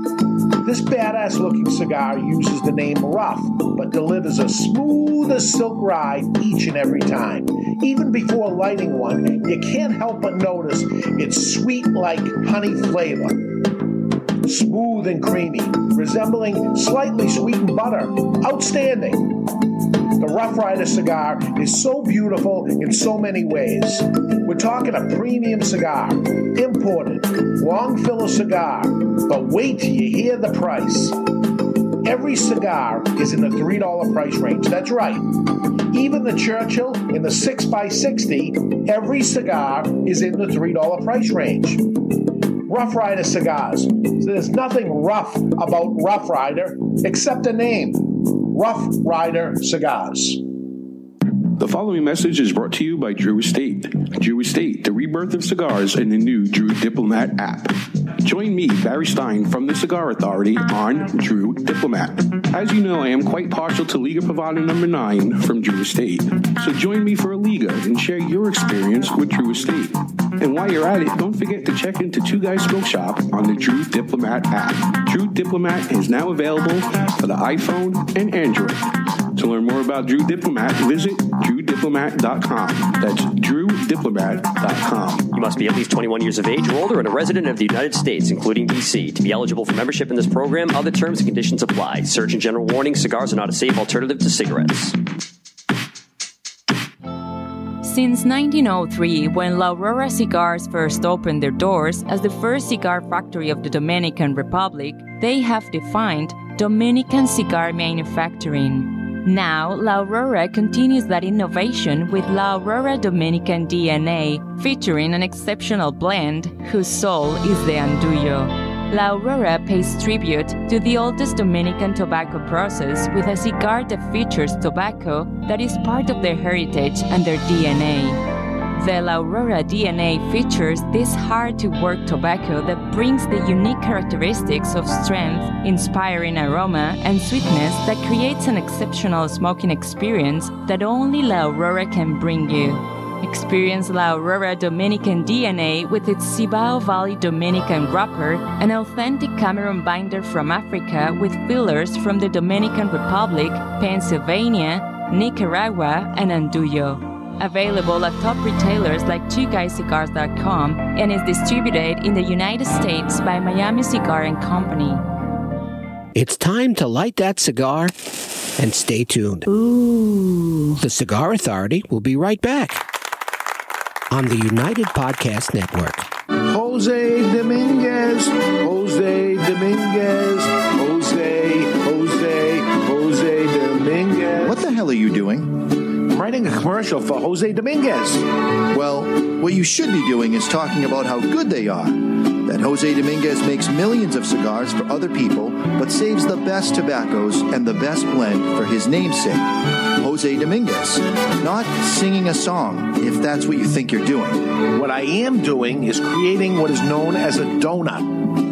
Hey, nobody's going to take away your donuts. No, a donut in a commercial is when it starts with a jingle and then the information comes in and then ends with the song again. The information is the filling of the donut. Why does everything you talk about have to center around food and usually donuts? I don't know. Listen, Jose Dominguez cigars come in four great sizes and two wrappers the mild, buttery, smooth natural, and the slightly bolder Maduro. And every cigar is about $5. You know as well as I do, Dave, Jose Dominguez is no $5 cigar. It's worth so much more, it's a sensational value. Okay, here's the end of the donut. You ready? Jose Dominguez. Dominguez. A legendary brand opens a new chapter in its storied history with the H. Upmann by AJ Fernandez. The nearly 175 year old H. Upmann brand in collaboration with storied cigar maker AJ Fernandez bring a medium to full bodied, sweetly balanced, and yet complex smoking experience. Boasting an Ecuador Sumatra wrapper, this cigar produces incredible aromas and nuances of sweet spices. Today, Almost 175 years later, the legacy of H. Upmann lives on a brand new take on an age old brand. Handcrafted in Esteli, Nicaragua by cigar master AJ Fernandez. Available in four sizes, priced under $9. A legendary brand opens a new chapter in its storied history with the H. Upmann by AJ Fernandez. What's going on? This is Robert Kelly from Medfit, Massachusetts, and you're listening to the Cigar Authority on the United Podcast Network. I hope they have me back. I think I swore too much. You did. we're back, and we're smoking the Triple Maduro cigar that they can't call the Triple Maduro because oh. they sold the name, but I can. It's the Eiroa CBT. That's Capa, Binder, Tripa. We're smoking the Robusto. Welcome back. Nick Melillo with us. Oh, now I got it. It's using it all throughout. Yeah. Yeah. Get it? Got it. Good. But, uh, you know, I look in the, the uh, head of the cigar that I have cut, and it looks kind of brownish inside. It doesn't look all that. looks fairly similar to the outside, I think. Yeah. I should have paid attention before I cut it, but We're going to have to open it up after yeah, the show. yeah, see see if it's for real. But it tastes good. It's burning well. I would imagine that it would be a, a tough thing to burn because typically you're blending a cigar, you need a lower priming, a middle priming, a high priming, thick and thin cigars so that you- you're going to have the burn proper, right? Yeah. It seems like they got the fermentation down. All right. So you can take anything and thin it out by fermenting it long enough. Long enough. Yeah. Long enough. Yeah. Yeah. Have, have they figured out a way to? You don't want to do that though, you know, to the good ligeros, Right. Dick to back, you know. Because you're going to take the strength away, right? You're going to take all the goodness away Yeah. eventually. But you know, everybody's blending and, and fermenting tobacco based on what they like. So Yeah. everybody's manufacturer's got their own.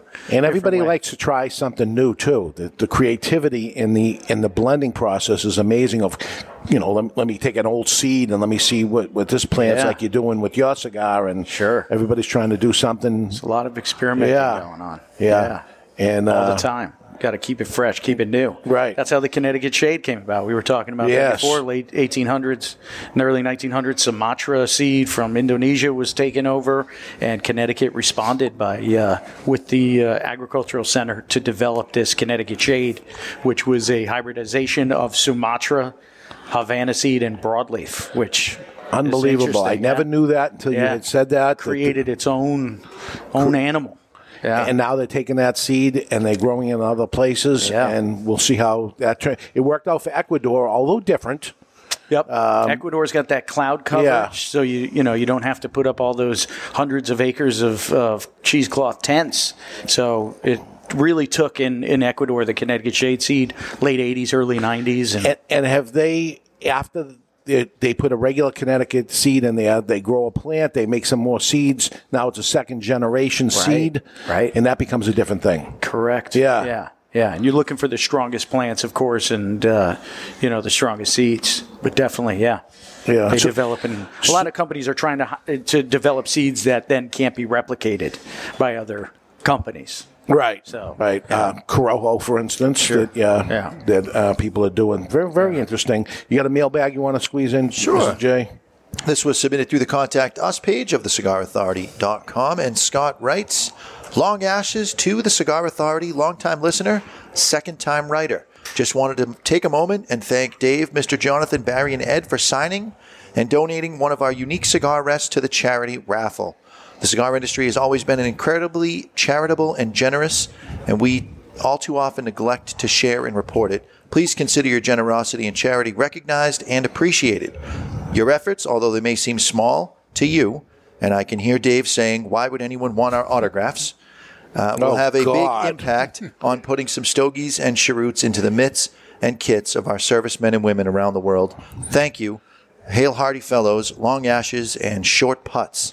Signed Scott from Centerfire Cigar Rests. Yeah, the, the shame that happened is that we cannot donate cigars any longer Crazy. to uh, the servicemen and women that are out there. And the number one asked for thing is cigars. Yeah. And the cigar industry was so unbelievable from manufacturers all the way down to retailers, the amount that they would donate. And unfortunately, that all went away. Which is interesting because World War II, that's, you know, there was a program in place to have cigars being sent to troops overseas. Wow. So that was, you know, your pastime. Yeah. You know? And at the same time that they make um, smoking, you have to be 21 now at a lot of places, but a serviceman can smoke at 18. The only problem is he can't get the cigar anymore. Madness. So the world's upside down. It's crazy stuff that's going. Right now, it's time for the matchup of the week. Brought to you by VS. VS means versus, but it stands for Victor Sinclair Cigars. Which would you rather do in this hypothetical battle? Would you rather have your significant other look through all your text chats and email history or your employer? And I'd be interested in both Barry and Jonathan on this, seeing they're employed by me. Oh, boy. You can look through my phone anytime you Text want. Text, chats and emails because I know he's a sick bastard. So what what more could I possibly possibly my wife say? can too. I, I, anybody can look through my stuff. You got nothing to hide. Nothing. No, I share my browser history on here, so I have no problems. You just don't care. No. I'd probably let I'd probably let my wife go through everything before you. You would probably. All right. And how about you? Anybody, we can go through it, no problem. Jonathan, maybe but who not. would you? You got to pick one here. Which you which would you I'm picking- rather? I'm picking my wife. I'd rather have my wife go through everything than you. You, because you're judgmental. You'd rather me. yeah. Your wife's not. That's She's good. not judgmental. You, you're judgmental. I'd never hear the end of it. Your wife is not judgmental. Not about that stuff. No. No. How about you, Ed Sullivan? I'm going with wife. She knows I'm. She knows I'm demented. My employers Two, don't pe- always two know. people don't want me to know what, how sick they really are. Well, it's also like two weeks before Valentine's Day, so Oh. I don't want my wife to know what I've been looking for a Valentine's gift. So nice oh, cover, it. buddy. Yeah. Nice cover. That was very good. That's a very good cover up. I'm going to let my employer go through my. Yeah. Yes. Yeah. I employ myself. Yeah. and that's why I'm self-employed, folks. Right? In case this question comes up Right. in the future. Now, look at anything you want. You you just understand how boring I am. The ridiculous things I look up. Uh, but I did look up your sous thing that you bought this week. Sous vide. Sous vide. Do you know what that is? No. No idea. Sous vide. It's a uh, it's a device that will attach itself to a pot and it circulates the water and holds the water to within one degree of a given temperature. So we made steak. No stove no, needed. Right. We made steak this week, and I made it for everybody. And Ed Sullivan and Dave were tied up, so they couldn't eat at the same time as everybody. So I just left theirs in their bags in the water, plastic bags. So they were ready. So it stirred the steak. It just kept it at that temperature, and then you still sear it, and you can bring it up to the final temperature. and you cut op- you cut the steak open, and it was absolutely perfect all the way through. Really?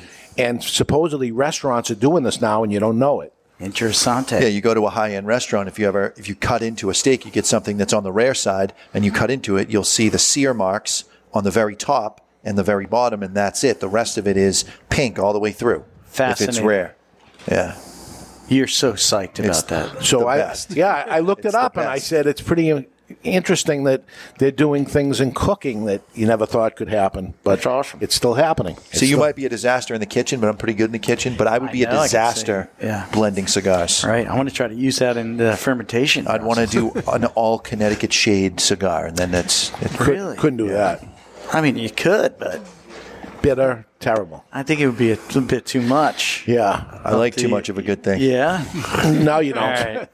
All right. If you've ever had cigars when they do tasting seminars and things, and they give you one kind of tobacco, it usually doesn't taste very good at all.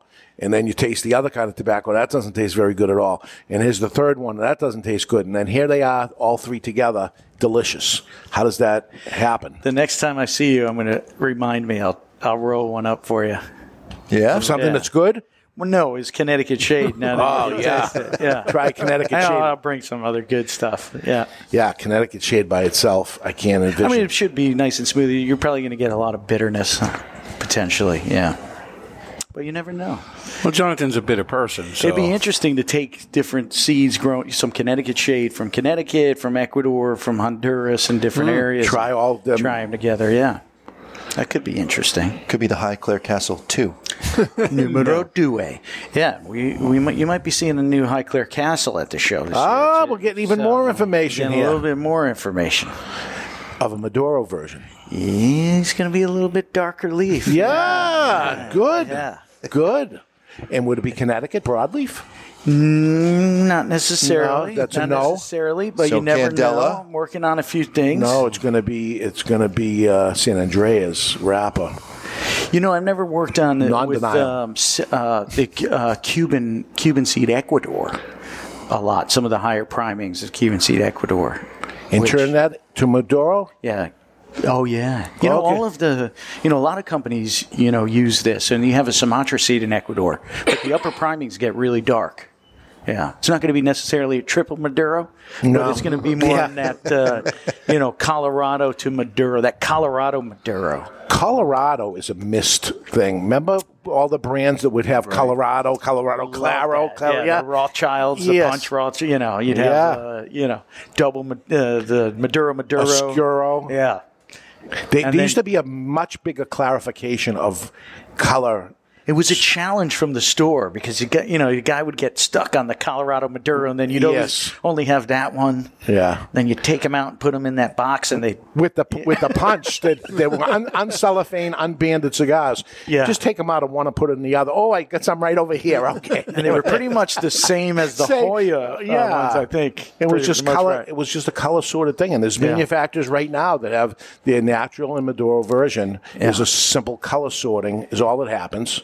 And that happened in the, the Indonesian Sumatra market, the Dutch, and the in the European market. They would have literally like thirty color sortings. I've seen it before. It's amazing. Yeah. Why put yourself know. through that stress? Such a keen eye these people have. Yeah. yeah, yeah. yeah. There was uh, Puros Indios. Remember? They used to- Puros Indios was my favorite cigar in 1996. Yeah, Tom good- Selleck episode episode version uh, Cigar aficionado. Oh, okay. 1996. That issue had Opus X number two, Montecristo number two, and the Puros Indios number two, all with this 92 or 94 rating, all the same. It was on fire. I was actually lucky enough. I was in the early, the first dozen retailers to end up having them. Couldn't even keep them in stock. Couldn't I had to travel at least an hour and a half to find them. And in those days, also another hot thing that was there was shaped cigars. Yeah. That they were on fire, and that was uh, partly because construction problems that would happen. So people would go to shape cigars, the best rollers were on them, Yeah. and uh, you'd have a better chance of, of it. I'm finding that shape cigars for us anyway, and we went through all the sizes at the end of the year to see what's sold, torpedoes and things in, in It's shapes. interesting because they were hot. They were then. hot. But Getting a number two torpedo or a Bellicoso, Yeah. that was like the the in thing. Yeah, all the Hemingway stuff and all that, uh, which leads me to Cameroon. Do you ever mess around with Cameroon at You all? know, um, Is that the messing third around with ingredient the of the grasshopper? Can, you know, you never know. I hear that. know. I hear that's dramatically improved over the years now. It's. Uh, I think there's been some improvements. Yeah. Um, it's you know definitely a tough growing growing region, and um, typically the Cameroon was actually brought to Cameroon, Africa. I think in the early '60s. It's a Sumatra seed that was brought to Cameroon and grown, and um, a lot of different political situations Right. going on there, and how tobacco is grown and Do you and ever go there? No, I haven't No. been there yet. I was Uh, t- I was told not to. I, I wanted to go years ago. Yeah. Uh, It's been some Meerapfel, politi- yeah, when, sure. when he was still around. Sure. Um, he- I had talked to him and I said, you know, I'd really like to go see it. And he said, no, you wouldn't. And I said, yes, I would. And we went to back and forth for a while. And he goes, don't go. Yeah. So it's that dangerous. Some political uh, instability there, yeah. Yeah. Yeah. So that's the way that is. I have a prediction. Not all grasshoppers are green. So his wrapper's going to be Cameroon and Candela. Little pinstriping around it. I don't know if I'm going to do the. I don't- pinstriping. I don't see him know. as that. I don't see a- that. I But don't a- know, but but a you never dual know. wrapper, maybe. You never know. You might see some variation in between the pack of cigars. It might not all be the same. Ah, You know? the, the one special green one that's in the middle of the You box. You never know. And everybody goes to try to get the green one, the lucky, the lucky one, or unlucky in my case. Candela never took a good tasting to it, Although It was big there in the 50s, 60s there. Yeah. It was. Yeah. It was. And, and with domestic cigars, machine made cigars, still to this day, I mean, they make millions and millions Yeah. of Candela. Uh, wouldn't that life be easy if you were using Candela? Yeah. Uh, in an easy process. But uh, Hopefully, I can develop uh, s- something that you could smoke. All right. I'm working on it. It's definitely a tough, tough one to blend with. I'll tell you who did it the best was we uh, Skip Martin RoMa Craft. Okay, nice. Yeah. It's Fumarian. Very good. It, it was very try good. I, I was shocked uh, that yeah, I, if I, my eyes were closed, I probably wouldn't pick that out. And when the whole Candela thing first started, well, not when it first started, but when they started doing the releases near St. Patrick's Day, Lugioni had did a Candela. Yeah. Their first one was phenomenal. I never had it. And That then, was a good smoke. Then it Yeah. changed a little bit, and it kind of disappeared. Yeah, tough one to sell. That's a tough selling one, uh, but one in the box would be okay. You know, V- uh, variety is the spice of life. All they right. say. This is and this folks Very is tight-lipped, and you're you're you're Not taking really. Down, This show- I mean, I you're let out taking us down these odd show. rabbit holes that aren't aren't going to mean anything. I'm not falling for this. Really? When Not we do our for it. show and I tell you my guesses, I don't know this is where they come from. I have these conversations with a lot of people, and I get these ideas, and uh, comes from there. I think you're trying to throw me off because I nailed it that you have Candela inside and you don't want to admit that. So you're trying to take us down this other road of maybe it's one. This guy. Yeah. It's not I don't know, that. you know. Conspiracy theorist. I know. I'm a conspiracy factualist. All right, I think we got some some new things uh, that he's coming out with, though. I think we got some information, which is what we wanted to do, and we certainly learned a lot about. Uh, You're of Connecticut, knowledge. Connecticut stuff. Anything you, you want to add to what you said about Connecticut that somebody doesn't would want to know or doesn't need to know? About Connecticut? Yeah. Um, you know, that's a good question. I don't I- I- know. Is it going to go away eventually? No, I think it's it's really strong at this at this point. I mean, broadleaf has really come back into popularity over the past. Uh, 10, Well, you got to look at 10, gen- generations. Is the, is the younger generation that the guy that has the farm now and he loves Yeah. it and that's what he wants to have? Is the kid's going to say we're selling this property? You're going to start seeing. I think eventually you're going to see a new sort of seed variety come out of Connecticut with time. All right. So there's some there's some experiments oh, constantly happening with the experiment station in, in Connecticut, and I think you're going to see an evolution because of the loss of the Connecticut shade seed over the years. To Yeah. you know maybe there's 50, 60 acres left in the valley of Connecticut shade being grown. Um, you're going to see either more of a Cuban seed variety um, or a hybrid of broadleaf and maybe some other seeds. Will, will I possibly see Nick Melillo owning a tobacco farm in Connecticut someday?